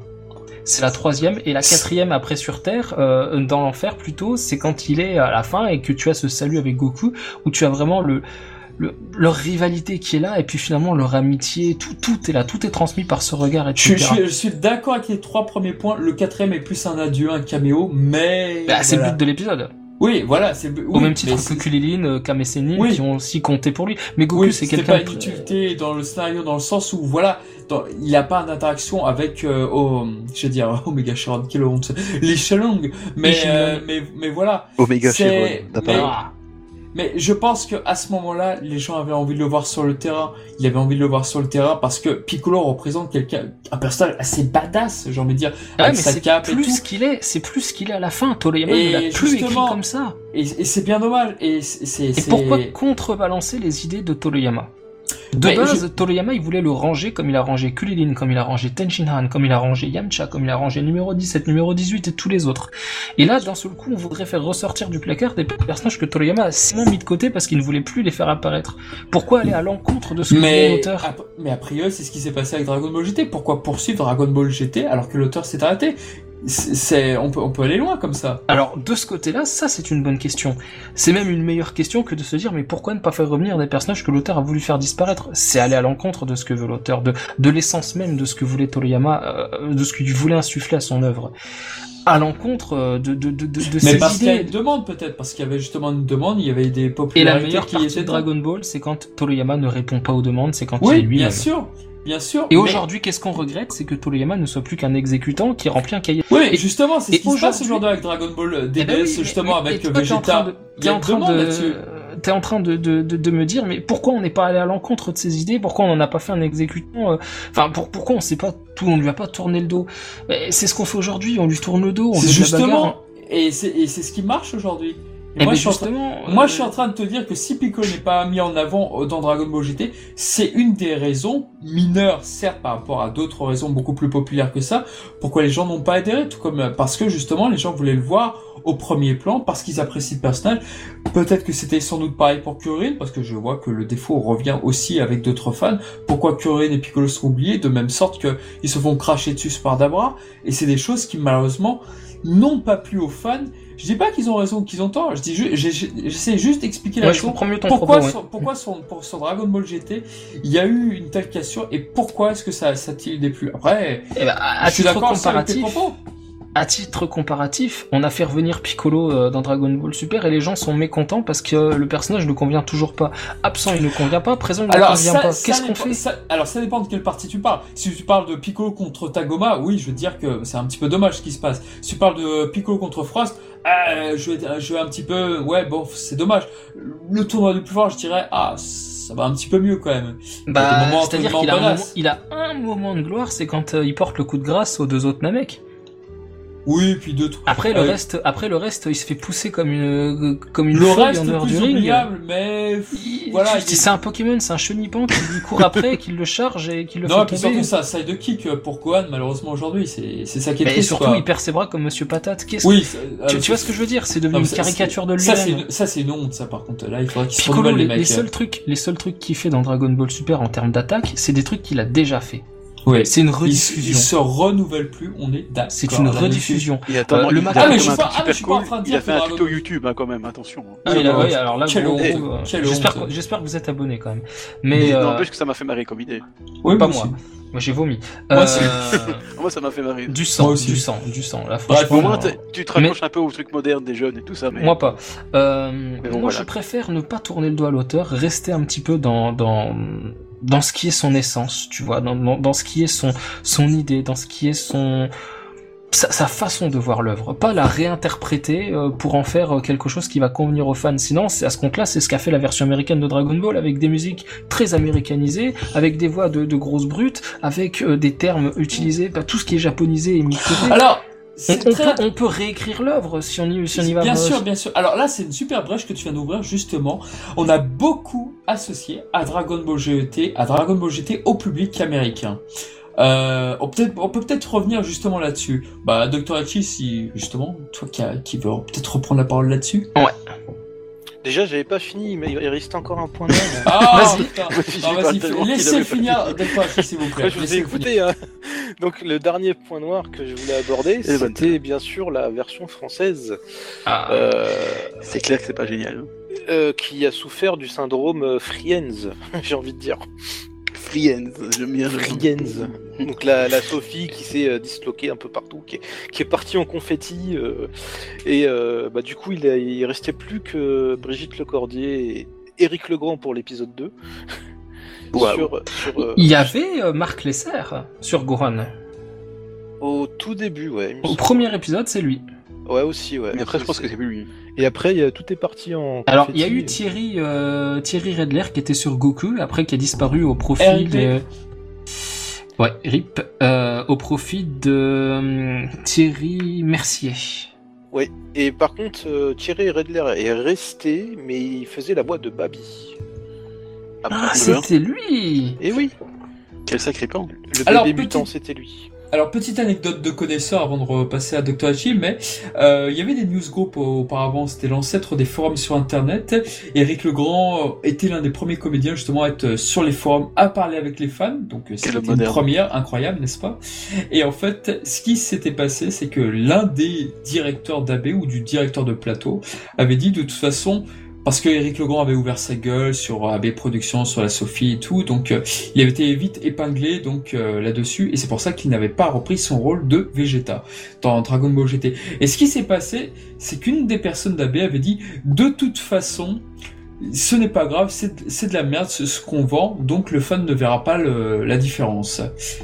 On Il avait dit très clairement, le directeur de plateau, me semble-t-il, c'est de la merde pour des merdeux. Ouais, c'est ce Oui, que j'allais quel- dire, pour des quelque gamins de chose- merde. ouais. Quelque chose comme ça. On n'a jamais su qui, euh, qui avait dit ça. Peut-être que c'était Antoine Nouel, peut-être que c'était une autre personne. On ne sait pas. Mais voilà, c'était la petite anecdote sur la VF de Mais Dragon Ball GT. On voit que du coup, c'était une VF par-dessus la jambe, quoi. Il était Mais, du coup, on a, on- à l'époque, on a perdu Pierre Trabot déjà. euh, Oui. Qui, qui On n'était a perdu plus- tout le monde. hein. Et c'était Serge Bourrier, la voix de Sh- l'ex voix de Sean dans, Dra- dans Saint-Seiya, puisque maintenant il lui aussi est décédé, qui faisait le narrateur. Oui, mais qui était le directeur de plateau de la VF à l'époque Je ne sais pas. Je Mais en ne fait, on sais sait pas, je crois. Je- ça serait logique que ce soit Antoine Noël vu qu'il fait Trunk. euh, mais euh, Il fait tous ne les, sais il fait pas. tous les rôles. Ouais, je, je ne sais, on ne sait clairement pas. Donc oui, c'est- aussi un point noir de, de, de, de justement de GT. hein. C'est cette VF qui... euh, bah, Il y a eu un énorme changement au niveau du cast, et puis la traduction n'est pas forcément fidèle aussi euh, à la version n'importe japonaise. quoi. hein. La euh, traduction, l'adaptation, elle pue la merde. S'il vous plaît, monsieur Et encore, je trouve que tu insultes là, la merde. Restez poli, s'il vous Mais plaît. il est poli justement quand il dit ça. Oui. Il pèse ses mots. Non, mais c'est vrai qu'on a souvent associé Dragon Ball GT à cette putain de VF, et c'est vrai que cette série mériterait. Je suis pas pour les redoublages habituellement, en tout cas pour les Disney, mais c'est vrai que Dragon Ball GT mériterait vraiment un second doublage. Parce qu'à Je- part je- Brigitte Lecordier, Ouais, un, un il reste de Dragon Ball. GT Kai tout. hein. oui, non, mais c'est vrai. Non, mais Il je restait Céline chose, hein. Monsara. Il restait Céline Monsara. C'est pas mal. Sûr et certain, elle, était, elle faisait Bulma encore. Oui, oui, c'est sûr, oui. C'était Ah, les, deux seules, les deux seules comédiennes à être restées jusqu'au bout. Il y avait, Par contre, je crois a- qu'elle ne doublait plus numéro 18. il y avait euh, Pan aussi euh, qui était là. Pan, c'était la voix de la de DBZ Ouais. HZS. Bref, Dr. Hachi, vas-y, continue. Bah non, il était bien parti. euh, Ah, pardon, Voilà. je je crois que tu voulais redire un point, excuse-moi. Non, mais c'est vrai que moi, honnêtement, la VF, c'est- une purge. hein. Moi, je Ah, La première fois que j'ai revu, revu GT, j'ai vu, je l'ai- j'ai vu en VF parce que, bon, c'était par nostalgie, voilà, tu l'as écouté en VF, tu recommences à VF. mais quand tu recommences, tu commences, erreur. mais quand tu commences là-dessus, mais, mais, mais qu'est-ce que c'est que ça? Mais, mais où je suis tombé là? Tu ne peux pas aimer cette série en la regardant uniquement en web. C'est impossible, mais vraiment pas. C'est c'est difficile en tout cas. Moi je, moi, je peux pas en tout cas. Mais surtout, ils sont partis complètement à l'ouest sur les, les, les dialogues. On parlait justement de l'épisode avec Kozumi là sur euh, Goku, Goku, sur son qui fait du surf sur un Kenzai et tout. Puis t'as- celle qui, qui lui sort, mais il se croit où? Il se croit, il se croit en Californie ou quoi, un truc dans le genre. Mais Oui, c'est ça. mais qu'est-ce que tu viens foutre la Californie dans un dans un dans le monde de, de, de Dragon Ball? Je veux dire, Il y avait le fameux ridicule. cassoulet de chichi. Il y avait, Voilà euh, aussi. il y avait le, le euh, je sais plus comment, le géant mexicain là euh, qui se battait contre Pan. Il y avait Oob qui revenait du Japon. Oui, mais Non, mais c'est vrai que les voix. c'est triste quoi. Non, mais c'est vrai que les voix en général étaient pas terribles. Je veux dire, par exemple, la voix de Lee Shenlong, c'est Lionel Mellet. Mais alors là, mais, mais mec, t'es pas obligé de prendre, de parler comme ça pour faire une super voix de méchant. Oh non, C'est mais exactement c'est- ça. La, Mais c'est c'est c'est Gogeta- horrible. c'est Gogeta Super Saiyan 4. hein. Oh, D'ailleurs. Mizu, Mizu l'adore d'ailleurs. Bah alors, bah parfait, parfait. Je sais pas qui c'est, hein, mais c'est pas beau quoi. Euh, C'est la voix de Vegeta, la nouvelle voix, euh, le remplaçant de- d'Éric Legrand, enfin la nouvelle voix à cette époque-là Le cas. Voilà. Bah, je suis désolé. Alors lui, je l'entendais partout. Ça va pas quoi. Je l'entendais partout sur des dessins animés sur la chaîne manga. Et quand j'ai entendu que c'était la nouvelle voix de, de Vegeta, parce que moi j'avais acheté les, les 4 ou 5 premières VHS, donc euh, ça nous menait jusqu'à euh, jusqu'au combat contre... euh, non, jusqu'au moment où t'as euh, Multimochi qui devient le La euh. voix de Kaito dans Hunter x Hunter 2011. Oh nom de Dieu. Ah ouais, bah, il y a- il y a- il y a- Ah non, mais j'aime pas la VS de, de, de Hunter x Hunter 2011. Ouais, Ah, moi j'aime bien la voix de Killua. Oh merde, j'aime j'ai bien lancé son- quelque chose, j'ai lancé quelque chose. Pardon, pardon, pardon. J'aime pas. je- j'aime bien la voix de Killua dans, dans 2011. Moi, j'aime, enfin j'aime bien son comédien en tout cas. La, la version. Bref, anglaise. bref, bref. Bref, oui, bref. Non, la VF, non, ça c'est. La, la, la VF, je suis désolé, moi, il y, a rien qui va. Quand tu, la première fois que je l'ai entendu, je me dis, mais déjà, où sont passés Hey, les, Guigui. les, les comédiens? C'est qui tous ces gens? C'est n'importe quoi dans Marc. Bretonnier euh, qui fait la voix de Tension actuellement, qui faisait la voix de Piccolo, non, ça, ça allait pas du tout. Euh, Phil Perriotti était parti aussi, Patrick Moi j'aime Borg. pas ça quoi. Quand tu Pour de voix, mauvaises raisons. pas quoi. En fait, ce qu'il faut savoir aussi, parce que là, on va rentrer dans un petit peu dans les coulisses, mais ce qui Oui. s'est passé, c'est que le doublage des films 10 et 11 au cinéma s'est très mal passé. Pourquoi ça s'est très mal passé? C'est-à-dire que Patrick Borg et Eric Legrand étaient conscients que Dragon Ball, ça fonctionnait bien. Ils ont demandé un cachet beaucoup plus élevé, et c'est à partir de là où ils se sont fait évincer par la Sophie, évincer par AB Productions, parce qu'ils ont vu que, euh, non, de... attendez, Patrick Borg, là, Goku, il a pas un grand rôle dans le film 10 et 11, euh, tu vas pas nous demander de, de te payer tant alors que t'as as cinq lignes de dialogue. C'est Oh, parti de franchement, là, c'est parti de là. Et Patrick Oui, Borg a euh, été évincé. Euh, Oui, pardon, vas-y, t'as Oui, en fait, c'est pas exactement comme ça. En fait, euh, qui ment. la, la Sophie les a appelés. Et, et, enfin, surtout pour Patrick Borg en fait. Et Patrick Borg a dit bah écoutez, euh, bah, ok, très bien, euh, on va faire les films, mais ça, moi je demande ça. Ouais, et bah, les mecs ça. ont fait euh, bah non, euh, on va pas te donner ça. Donc du coup ils l'ont pas pris. Ouais, Mais pas- mais, mais ils ont pas expliqué qu'il y avait un petit rôle, tu vois. Disons qu'il y a eu des sous-entendus là-dessus. Il y a eu des sous-entendus. Il y avait, il y avait une interview dans, de a dit, bon, voilà, oui, oui. c'est- ça vaut ce que ça la vaut, mais c'est vrai que Patrick Borg répondait qu'il y avait une petite argumentation là-dessus en tous les cas. Oui, non, mais il te, il te disait pas clairement que qu'il savait qu'il y avait un petit rôle dedans. Sinon, Ah. il l'aurait peut-être fait, tu vois, par rapport au nombre de lignes qu'il avait, etc. Mais euh, s'il avait su qu'il apparaissait euh, très succinctement dans les deux films, je pense qu'il l'aurait fait avec le, le tarif qui, qui aurait euh, peut-être euh, suffi pour lui, tu vois. je Bah, dans Peut-être. tous les cas, les En tout cas, c'est à C11, partir de là où Thierry Redler est revenu sur Sangoku, qui était Pas la tout toute à première fait. voix de Goku. Pas tout bah si, fait. dans le film, c'était ça. Non. Les films Euh, 10 euros, c'était Thierry Redler. Dans les films JC11, oui. Après, il est revenu. euh, Patrick Borg est revenu pour les films euh, 12 et 13. euh, Faux, ils ont été doublés avant. Ils ont été. Ah, évidemment, oui. Oui, ça Eh oui. de 95. Eh oui. ils ont été doublés avant. Oui, oui, oui, oui, Justement, l'attendais, ce qui est bizarre, je l'attendais celle-là, je Et justement, parce que, parce que ces films-là ont, marché juste avant, c'était justement en 95, et ils ont vu que le film a marché. Quand il y a eu le film 2 qui est sorti avec les, les films 10 et 11, c'est un- sacré bordel, et ben ils ont demandé justement plus cher, parce qu'ils ont, ils ont vu que ça- c'était un carton, c'était l'âge d'or, etc. En quelque sorte, ça a été les premiers à comprendre l'impact de Dragon Ball sur eux. Voilà. Qui est pas mal Et- parce oui. Et manque de peau, ils avaient un petit rôle dedans, donc euh, ils ont pas été pris, quoi. Voilà. Voilà. beaucoup dans le 10 et 11, on peut pas dire qu'il a, il, il apparaît genre deux secondes. Donc voilà, les problèmes de la VF de Dragon Ball intervient vraiment à partir des films 10 et 11. On va dire que la malédiction de la VF est intervenue là-dessus. Après, Mais- il faudra attendre Dragon Ball Kai pour que... On peut dire ce qu'on veut de Dragon Ball Kai, mais comme il y a... les anciens ont été rappelés, La VF Le- c'est quand même bien. la VF est pas mal, à part la voix de Cell évidemment. Moi, j'aime bien la voix de. Ah putain, je l'ai... Ah, moi je l'aime pas du tout. Ouais. Bah, elle, c'est-à-dire elle- que- elle est très normale en fait. En- voilà, c'est ça. C'est-à-dire qu'elle est très, euh, elle est très humaine. Et euh, Georges Lican avait le, le- la capacité de donner une voix très chuchotée, très très basse, presque rocailleuse comme ça, Mhm. euh, qui, était. quoi, ça, ça allait plus à bien celle. Ah ben complètement, évidemment que de ce côté-là, je préfère mais mille fois la voix de Georges Lican, celle de DBZ. Maintenant, ça veut pas dire que le comédien de qui prête sa voix à celle d'Ankai est mauvais ou que la voix est mauvaise. Euh, une voix mauvaise, à titre comparatif, non mais une voix mauvaise à titre comparatif euh, ou un mauvais doublage, c'est ce qui a été fait sur euh, Ishinlon, sur euh, Omega Shenron pour euh, Lionel Melee. Non mais là c'est de la merde, c'est de la merde. Euh, de la même manière que la voix de. Luc Boulard sur Gogeta Super Saiyan 4 Ouais, là, euh. Enfin, ça pas. pue la merde, ça pue la merde. J'ai Gérard Souriguet, la voix de Bugs Bunny là sur euh, sur euh, Kame Sennin et, et Frieza. Je suis désolé, mais pour moi ça passe pas du tout. Bon, voilà. Ah, du tout, mais du tout. Il passe très bien en Raditz. J'adore en Raditz. Y a pas de souci. Mais en Kame Sennin et en Frieza, non, je peux pas. Et la, et Attends, la voix de, T'es la en voix train de me dire que la voix de hein. Raditz de DBZ, Oui, c'est la voix de Kamasenin dans DBGT exactement. Oh nom de Dieu. Ah, c'est qui s'est très bien maquillé, ça va. Attention. Ah, mais non, je c'est c'est la catastrophe, hein, c'est c'est Ah, l'hécatombe. oui, c'est- non mais je pense, je pense qu'ils ont soit été mal castés, soit été mal dirigés. Je, soit l'un, soit l'autre. Soit et puis en plus, comme l'a dit euh, Dr Hachi tout à l'heure, c'était fait pour la marché de la, de la VHS, donc euh, les coûts étaient peut-être moindres aussi.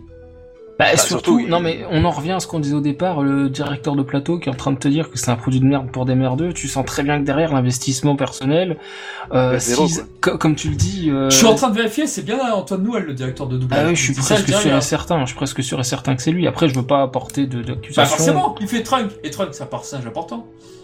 Ouais, ça, il fait, il fait, il fait, il fait, euh, Général Lild, il fait euh, Docteur Mew, il fait, enfin, il en, il Oui, en- il, il aime bien faire tous les rôles. Tous- les rôles qui ont pas de comédien. Ah, Bah, ça. Dans le cas, d'ailleurs, il fait pareil. oui, bah oui. Bref, sur la VF, vous l'aurez compris, on est loin de l'apprécier du tout. Mais alors, vraiment, vraiment, c'était une quoi. catastrophe. C'est pour ça, vous qui nous écoutez, si vous regardez Dragon Ball GT, alors effectivement, légalement, bah, il n'y a pas beaucoup de choix pour euh, regarder euh, Dragon Ball GT euh, en France euh, légalement, si ce n'est que les DVD d'AB, mais AB, mais il n'y a que la VF. Donc, achetez l'édition américaine de Fun Animation dont parlait Dr. Echi dans le podcast édition. Je pense que c'est la meilleure alternative. Euh, je vais être chiant, mais tu te trompes souvent, c'est pas Fun Animation, c'est Funimation. Funimation. oui, Funimation, excusez-moi. ouais. Oui, je suis très fort pour écorcher. Pardon. Et les DVD sont all zone, attention. Et Oui. voilà. Eh, c'est bien ça. Sinon, vous pouvez acheter aussi la Dragon Box japonaise pour euh, à peu près 190 euros. Vous Voilà. avez l'intégralité des épisodes, mais il n'y a pas de sous-titres Mais il y a moyen de, je suis sûr, il y a moyen de trouver des sous-titres d'une team de sous-titres là, euh, de fansub. Et vous avez une excellente illustration. Et plus qu'une d'ailleurs.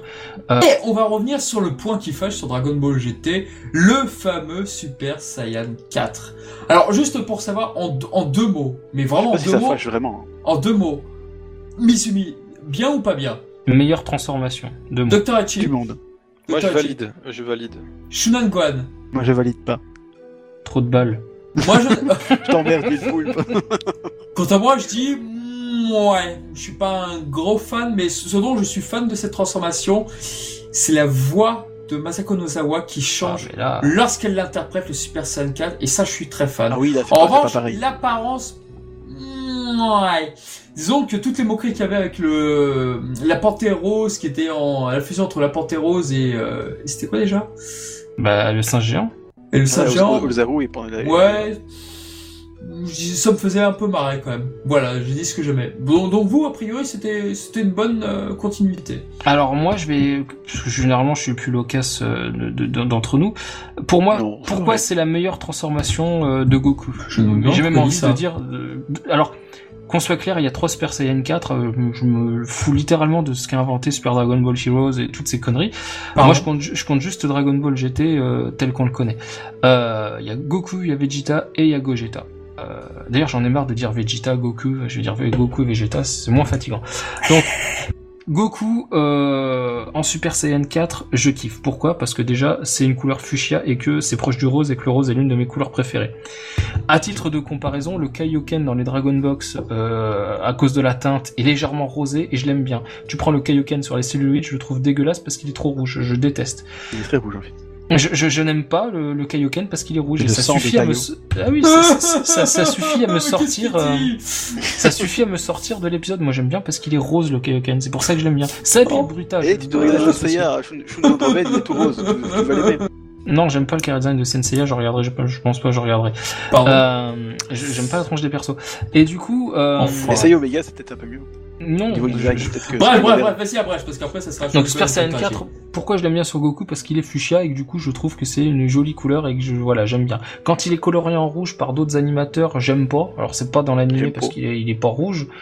Euh, mais dans les illustrations, parfois ils le font rouge, j'aime pas. Par contre, quand c'est Nakatsuru, je, je- là les couleurs associées font que j'apprécie assez, mais voilà. Euh... C'est donc tu peux pas, tu peux pas Vegeta. Super Saiyan 4, Vegeta Super Saiyan 4, euh, bah j'aime pas, j'aime pas sa tête, j'aime pas son, son look. Alors, juste ça, Mizumi, vu que tu en parles très brièvement, du coup, qui est le créateur du Super Saiyan 4 Est-ce C'est que tu du le sais? coup, euh, c'est Katsuyoshi Nakatsuru. Ah, super, je vais pouvoir mettre le scan dans la vidéo. Merci. Voilà. Il est génial, il est génial. Mais euh, C'est vrai qu'on on pense souvent que c'est Toriyama, mais en fait, non. Du tout. D'ailleurs, on parlait aussi de l'illustration du Dragon Book, le bouquin vendu avec la Dragon Box japonaise de DBGT. Dans ce Dragon Book, Toriyama a dessiné en guise d'accompagnement de son message un Goku Super Saiyan 4 qui a flatté énormément Nakatsuru et c'est la première et dernière fois que Toriyama a dessiné un Super Saiyan 4. Un Goku Super Saiyan 4. C'est la première et dernière fois qu'il l'a fait. Il non, pas qu'il a pas voilà, c'est qu'il a jamais eu l'intérêt de le faire, c'est pas l'auteur de GT. Oui, non, mais. Euh, mais le chara design des, des, de, de- des Super Saiyan 4, c'est Nakatsuru. Et je n'aime pas la tronche de Vegeta en Super Saiyan 4. En plus, il a les yeux bleus, ça n'a pas de sens. Il est rouge. Je trouve que lui, ça lui va, mais voilà. Par contre, j'adore Gogeta Super Saiyan 4. son design, son attitude, c'est l'un des personnages que je déteste le plus, clairement. Je déteste ce perso. Après, pourquoi j'aime le Super Saiyan 4 de manière euh, scénaristique? On revient aux cheveux noirs, on revient à la queue de singe, on revient au singe géant pour redevenir, euh, pour pour accéder à cette transformation. Là, du design de, de, de scénario et de, de manière d'accéder à la transformation, c'est clairement ma transformation préférée. Euh, le retour du Ozaru des cheveux noirs et de la queue de singe, je trouve ça génial. Mais moi, je me demande pourquoi, pour moi, pour- pourquoi Rose, quoi. Je veux dire, ça n'a rien à voir avec Ozaru. Pourquoi le rose, bordel de alors merde de base, il n'est pas rose. explique-nous. De base, il n'est pas rose. Ouais, enfin, Rose, Rose. euh, Il est rouge normalement. Alors tout simplement. Mais pourquoi rouge alors? Alors pourquoi Nakatsuru sur les 7 tails a fait rouge? Parce que euh, il voulait quelque chose. Il le dit dans l'interview justement de. Je, je, je crois que c'est le euh, Kiniro no Senshi, le, le, le- l'artbook, l'artbook consacré aux trois designers que sont Minoru Maeda, Tadayoshi Yamamuro et Katsuyoshi Nakatsuru. Chacun euh, a une interview et la question est posée à Nakatsuru pourquoi rouge? Euh, c'est simplement euh, une question de dynamisme visuel, c'est-à-dire qu'il trouvait qu'avec les cheveux noirs, le rouge c'était quelque chose qui s'associe le mieux. Il n'y a pas de symbolique, euh, pas plus que les cheveux bleus pour le Super Saiyan Buu, pas plus que le, le, le, le, le brun pour le Ozaru. Il aurait pu être noir finalement, les Saiyans ont les cheveux noirs. Pourquoi il est brun? Parce Et que là, ça, pourquoi peut-être Ah oui, un peu raciste. Pourquoi hein. il est brun? Bah oui, c'est magique Voilà, bah c'est exactement ça. C'est une question Oui. simplement de d'esthétisme. Ouais. C'est pas une question de, il y a pas de symbole, il y a pas de tout ça. C'est pas le rouge comme le feu ou rien à foutre de tout ça. Non, c'est. C'est dommage, ça manque un peu de symbole du coup, justement. euh. Ça manque de symbole, mais euh, c'était pas le, le, le, le, le propos du personnage. Eux, ce qu'ils voulaient, c'était un Goku bestial entre le Super Saiyan, c'est-à-dire la forme humaine et une transformation, et le singe géant. C'est tout. Donc on a un une sorte de Super Saiyan, un mec transformé, quoi, un Saiyan transformé, donc un Super Saiyan. Pas, pas au sens euh, les cheveux dorés, au sens Saiyan plus transformation, donc Super Saiyan. Donc Un Saiyan a- transcendé, quoi. On a, un, un, un Saiyan transformé, C'est le fameux plus guerrier, euh, le, guerrier transcendantal. le fameux, plus un singe géant. Donc ça a donné le Super Saiyan 4. Voilà. Le, le- Ça marche. Euh, toi, Docteur Hachi, de- quand t'as découvert cette- euh, Attends, attends, attends. Toi, Docteur Hachi, quand t'as découvert pas. cette transformation, du coup, t'en as pensé quoi, vite fait? Dans le Dorothée Magazine et tout Bah moi, j'étais assez surpris et puis j'ai fait euh, ouais pourquoi pas etc. Par contre je suis beaucoup moins fan de le- la méthode qu'il faut euh, qu'il faut faire pour euh, justement récupérer la queue de singe etc. Tu vois. Ah oui, la méthode est nulle à chier. C'est rigolo, c'est Toriyamesque, mais le coup de la machine à café, là. Ah, moi, ça m'a fait rire. C'est complètement n'importe quoi, mais ça m'a fait rire. Mais après la transformation, Ah, ça, la, première fois, j'avoue que. la première fois que j'ai vu euh, le CJ4 euh, en VF, j'ai fait waouh. Il est, il est stylé quoi. Et puis après les, les combats qui suivent, c'était c'était- c'était quand même sympa à voir aussi. Il y avait, il y avait quelque chose, même si c'était en VF. Oui. Ouh, euh, oui. Voilà. Ok, ok. Et toi, Sean Guan, du coup? Bah bon, moi, quand je dis un, je valide pas, hein, parce que je sais pas, moi, ça, je, je trouve déjà, ça, déjà pas ça beau. Euh, ouais. euh, Ouais, c'est pareil, j'ai un petit rejet. Je suis pas un grand fan de la forme. pas- Allez, comme je suis fan de Shonen Underman, on peut pas dire que j'aime pas le rose, hein, parce que bon, dans Senseiya, je me, bon, pour ça, je précisais ce coltine du rose pendant 114 épisodes. Donc bon, même si le rose bonbon au départ, bref. Euh... Et puis je sais pas, c'est, je veux dire, pourquoi, euh, Les pourquoi poils, le, le torse, ouais. Ouais, bah, à la limite, encore une fois, dans GT, euh, bon, l'idée de revenir à l'Ozaru qui est maîtrisé, tout ça, machin, c'est pas une mauvaise idée. Euh, comme souvent dans GT, ils ont des bonnes idées, mais bon, après, c'est- c'est appliqué avec le, euh, le cul parfois. Euh, moi, c'est surtout parce que je me dis, mais pourquoi encore une transformation? Est-ce que c'était vraiment nécessaire C'est ce que s'est dit Nakatsuru, justement. Ils ont déjà fait les fusions, les absorptions, euh, ils ont fait la coalescence avec les Potara. Est-ce que c'est nécessaire d'en faire un? Et on lui a dit, bah, c'est convenu comme ça, donc euh, c'est toi qui te charges du De design. toute de toute façon, il y a toujours une demande par rapport aux nouvelles transformations. Ouais. Si un jour il y a une suite à une série Dragon Ball S, super, effectivement, qui feront d'autres nouvelles transformations. C'est ce que demandent malheureusement les gens. Et ça, c'est c'est C'est sûr triste. que Dragon Ball Super, Alors ils, là, ils ont c'était pas traîné. une demande des gens, attention, c'était une demande du réalisateur et du producteur qui disait c'est une grande partie du show, donc à partir de là, on va en ajouter une parce que ça fait partie de Dragon Ball. C'est cette image qu'avaient les producteurs et les scénaristes euh, de Dragon Ball GT. Oui, mais au final, ça a beaucoup fait parler Dragon Ball GT, cette nouvelle transformation à l'époque. Mais voilà, c'est Dragon Ball. GT en Regardez le Super Saiyan 4. Moi, je vois ça dans le, dans le Dorothée Magazine ou des mangas. Je faisais, ah, waouh, il y a une nouvelle transformation au-dessus le Super Saiyan 3 qui, pour moi, Super Saiyan 3, c'est- c'était mon kiff euh, ultime, quoi. Donc c'est vrai que je voyais ça, je faisais, je, je comprenais pas qu'il pouvait y avoir autre chose après le Super Saiyan 3. Point, le dernier point qu'on reproche beaucoup à Dragon Ball GT ou qui a disqualifié la série, c'est par rapport au fait qu'elle était un petit peu populaire, paraît-il, aux États-Unis. Alors personnellement, j'ai pas de stats ou quoi que ce soit, mais ce qui s'est passé, c'est qu'il y a eu des jeux de sur Game Boy Advance, notamment Dragon Ball GT Transformation No Limit, des jeux d'Atari qui sont sortis là-bas, qui ont peut-être semble-t-il marché, ça je ne sais No pas Limit du tout. C'est quoi Euh, ça, nos limites Ce... bah, je te retrouve à la jaquette, mais en tout cas, C'est pas... Non, mais c'est pas ça le titre. t'es- C'est quoi Mais non, c'est Dragon Ball GT. Euh... Ah, moi je suis devant la cover, c'est marqué No Limit. Tu t'es sûr que c'est nos limites Moi, j'ai transformation, peut-être. Ouais, c'est Transformation, ouais, c'est. Oh, c'est peut-être une Ah, c'est encore un autre, je crois. Ouais, Non, c'est- non, parce que en, avais des trucs. en fait, tu as eu une compilation qui. euh, Oui, Tu avais une cartouche où tu avais les deux, tu avais Bouffouri et, euh, et Transformation sur la même cartouche. oui, ça, c'était sous-titré No Limit. Bref, voilà, effectivement. Il y avait des jeux qui étaient sortis sur Dragon Ball GT, les rares jeux qui soient sortis d'ailleurs sur Dragon Ball GT. Plus tard, il y avait un producteur qui avait dit justement que faire un jeu sur Dragon Ball GT seul, ça me semble déconseillé parce que la série n'est pas très populaire. Donc déjà, ils avaient avoué cela. Euh, et du coup, on a beaucoup assimilé cette série aux fans américains pour dire ah ils ont tellement de mauvais goût les fans américains qu'ils aiment Dragon Ball GT. Qu'est-ce que vous en pensez de cette analyse? Bah, c'est vrai que moi, c'est c'est ce que j'ai dans, mon, dans, dans- dans l'esprit, c'est que j'ai l'impression que ça a pu marcher. En fait, j'ai j'ai toujours l'impression que GT, ça a bien marché, enfin bien, en, en tout cas, correctement, partout ailleurs, mais sans voir en France. Euh, je vois que tu vois des trucs, même en Espagne, où, où les gens sont un peu plus fans euh, euh, de, de tout, hein, que ce soit Senseiya ou Dragon Ball, euh, les Hispaniques qui sont au-dessus de nous. hein.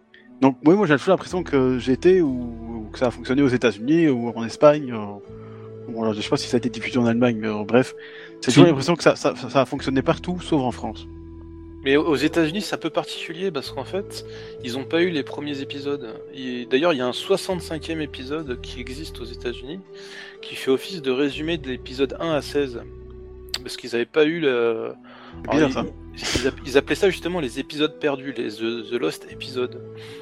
Et en fait, euh, GT, ça a commencé réellement chez eux à l'époque, à partir de l'épisode 17. Donc c'est à partir de l'épisode où, euh, où, euh, où Goku et Trunks se font capturer et Pan doit aller les sauver en fait.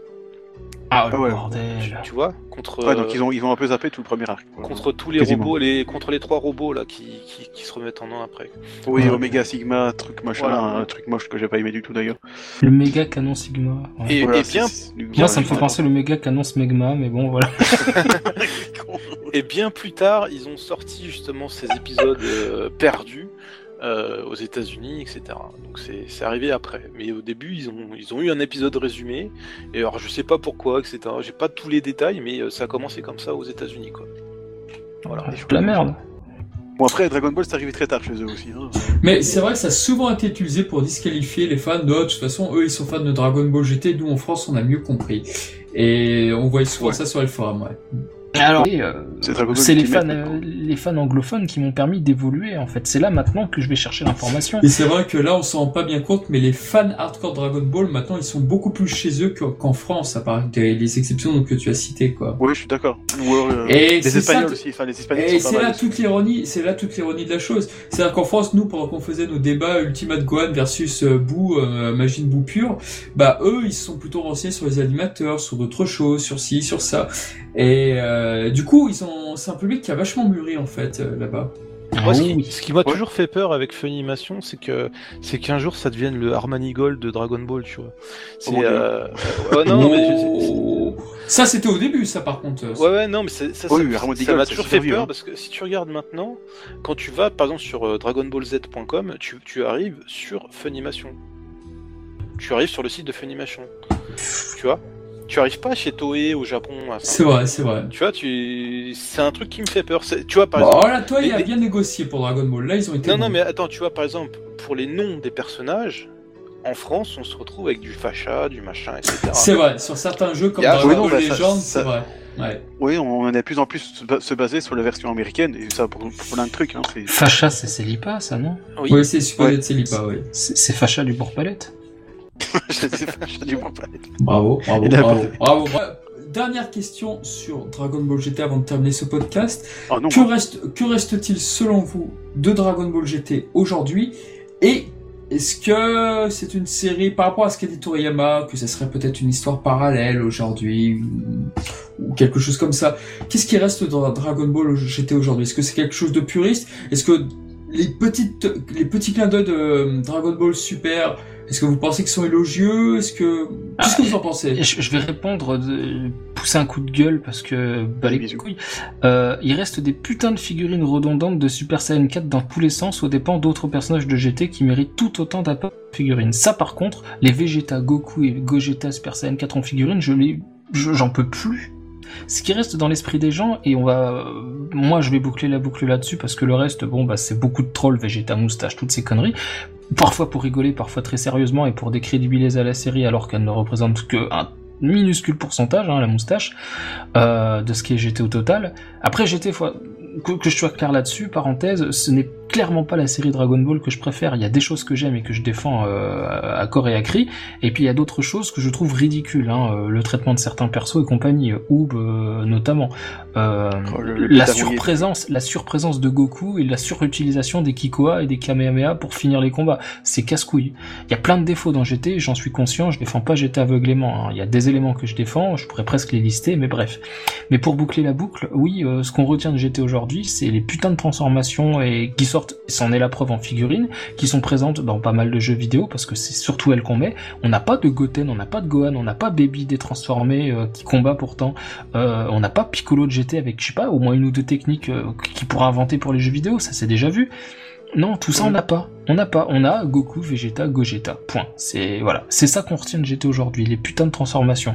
Si bien qu'aujourd'hui, bah, on se retape encore d'autres transformations parce que c'est devenu presque un ingrédient de base de Dragon Ball, alors qu'à la base, ça faisait partie du show, mais c'était un ingrédient parmi tant d'autres. Maintenant, c'est devenu un truc basique, primaire, presque primordial et inévitable. Et Ouais, je la pense transformation est censée être légendaire, quoi. Voilà, et, et je là, pense que GT y a large- largement contribué avec euh, la nouvelle transformation, bien que j'aime bien le Super Saiyan 4 sur Goku et Gogeta. Attends, Enfin, qu'est-ce que tu penses qu'on retient aujourd'hui de Dragon Ball GT et euh, par rapport à l'évolution de, de cette série sur DBS Est-ce qu'il y a un impact ou pas du tout? Ouais, je pense que d'un impact, je pense pas. Euh, D'ailleurs, je pense que je sais plus où j'avais lu ça, mais bon, Dragon Ball Super a, a- a fait que bon. Dragon euh, Ball souffert Oui, oui, c'est vrai que j'ai souffert en regardant. non, c'est pas vrai. Exagère. Et Dragon Ball Souffert, c'est super cool ça. Je vais la ressortir.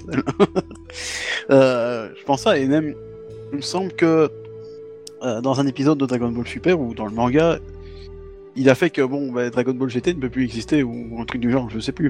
mais- Voilà, c'est ça, peut-être. entre autres. hein. Entre autres. Donc du coup, bon, je pense que Dragon Ball Super a dit à Dragon Ball GT, ben allez, va, euh, va voir ailleurs si suis. Ah oui. Bon, à la limite, moi, ça, c'est, c'est- bon, les gens étaient tout, tout en joie, machin, mais c'est pas parce que la série est plus canon que tu peux la regarder, hein, c'est, c'est pas grave, hein. C'est pas parce que Dragon Ball Super a dit que c'était plus, euh, Dragon Ball GT est devenu un truc alternatif que ça va m'empêcher de regarder Dragon Ball GT. Donc, je pense pas qu'il y aura vraiment eu un héritage de Dragon Ball GT, parce que comme tu dis, ça a pas, ça a pas eu beaucoup de, de succès, ça, ça vient à la fin d'une licence qui s'essouffle, euh, bon, qui n'a été ressuscitée que beaucoup de temps, beaucoup plus plus tard euh, grâce à la Toei. Euh, donc ouais, comme, mais comme disait Misu, on va certainement allez, euh, se souvenir du Super Saiyan 4, euh, du Super Gogeta 4 parce que c'est trop kikou euh, machin truc. Omega Shenron aussi, je pense qu'on s'en souvient Ah, souvent. Euh, forcément, hein, parce que bon, c'était le dernier, c'était le plus fort. Alors je l'aime bien, hein, c'est pas le problème, hein, mais euh, Ouais, ouais, enfin, moi j'aime bien l'idée, mais bon, encore une fois, les dragons maléfiques, ouais, ouais. Très bien. Eh bah, toi, Dr. Echi, du coup? Alors qu'est-ce qu'il faut garder de, enfin, de Dragon Ball GT euh... S'il y a des choses qui sont à retenir, si tu penses que Ça... La ça... moustache de Vegeta. Il faut la garder. Non, euh, moi ce que j'ai envie de dire surtout c'est euh, pas de concernant Dragon Ball GT c'est bah, ne pas écouter l'avis des autres, ne pas être un mouton, hein, voilà. et ouais. puis se, ouais. se donner son propre avis déjà et regarder la série et euh, pas en VF, en VO euh, de préférence. Et euh, à partir de là, bah euh, il y a du bon dans, dans- dans Dragon Ball GT, ça c'est sûr.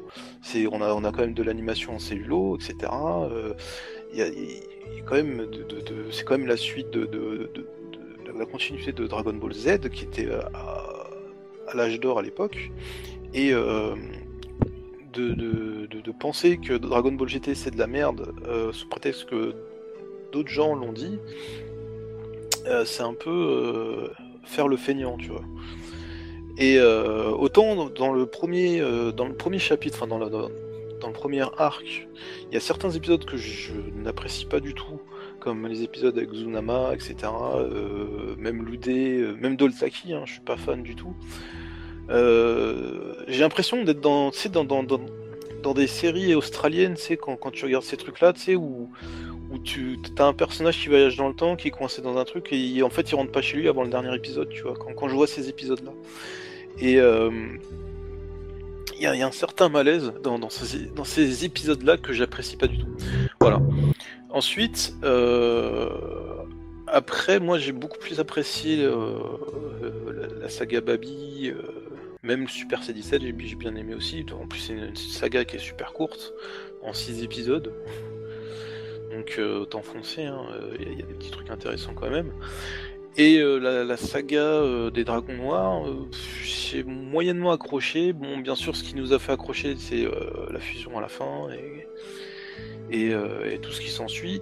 Et on n'a pas parlé d'un autre truc, euh, c'est justement de, euh, de cette fin, euh, 100 ans après, avec euh, Goku Junior, le personnage. On en a fait un podcast, monsieur. Oui, oui, mais Goku, Goku Junior, moi je pense que c'est un gros gâchis aussi, c'est de ne pas avoir développé ce personnage après.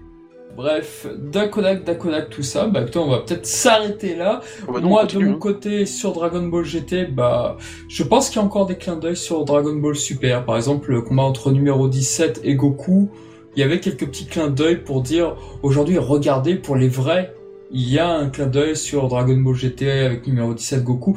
Il y a des petits clins d'œil qui sont partis. et Du coup, on a l'impression que Dragon Ball GT aujourd'hui est peut-être une série presque élitiste dans le sens où on met des clins d'œil pour ceux qui nous ont suivis depuis depuis très longtemps en fait, depuis euh, pendant tout ce temps, qui connaissent Dragon Ball, y compris Dragon Ball GT. Donc je pense qu'il y a un petit peu ce côté-là. Par rapport à ce qui a été fait, bah, comme j'ai dit tout à l'heure sur Battle of God, il y a eu effectivement un clin d'œil évident, je pense, sur euh, Dragon Ball GT, sur Pilaf en tout le cas, euh, là-dessus. Mais après, je ne sais pas. Après, je ne sais pas. J'ai l'impression que la série est quand même reniée peut-être pas trop sur les produits dérivés, mais ce qui est sûr, c'est qu'un jeu vidéo sur Dragon Ball GT, bah, ça n'arrivera jamais, mais, mais vraiment. Mais vraiment, donc, la série, elle a vraiment une très mauvaise réputation. La preuve, bah, il n'y a aucune demande pour une version euh, sous-titrée euh, française euh, chez nous. Si, si, il y a de la demande, il y a de la demande. Ah bah, Oui, la série le mériterait, mais pour l'instant, ils ne font rien, en tous les cas. Il y a de la demande, mais AB ne veut pas. AB ne veut Ça, pas. pour- pas. AB ne veut pas sortir. Ils ont même prévu, ils avaient même prévu une, une période de, de ressortir une édition DVD avec la VF seule. Ils sont cons, ils font exprès. Ah Bah, là, il faut c'est exprès, chiant. je sais pas. Mais il y a de la demande pour la VO, c'est sûr. Ah ouais, c'est- le même qui dit c'est un, C'est un c'est truc de merde pour un gamin de merde, alors du coup, euh, ils sont allés là. C'est c'est vraiment très dommage en tous les cas parce que c'est vrai que ça donne pas l'occasion aux gens de s'intéresser réellement à Dragon Ball GT et Ou alors t'es obligé voilà. de pirater, ce qui est dommage. Ce qui est, ce qui est certain, c'est que que ça soit sur euh, notre- sur Twitter, sur euh, peut-être YouTube, sur quand je posterai la vidéo, bah voilà, ça, on, on aura effectivement quelques petits haters, je pense peut-être, qui nous diront que Dragon Ball GT est une très mauvaise série parce que si, parce que ça. Alors effectivement, on, on l'a dit tout à l'heure, toutes les parties ne se valent pas. Il y a des, il y a des parties comme vous avez, ouais. comme vous avez pu l'entendre, où franchement on est presque d'accord avec vous sur certaines choses, mais malgré tout, il y a eu un parti pris, il y a eu des choses un petit peu courageuses, donc elle mérite d'être réhabilitée tout du moins sur peut-être les premières parties. On ne vous dit pas que tout est parfait, et puis évidemment, comme l'a dit Mizumi tout à l'heure longuement, bah le dernier épisode euh, qui a regardé et effectivement le TV spécial sont vraiment des, des pépites qui aujourd'hui vieillissent incroyablement bien.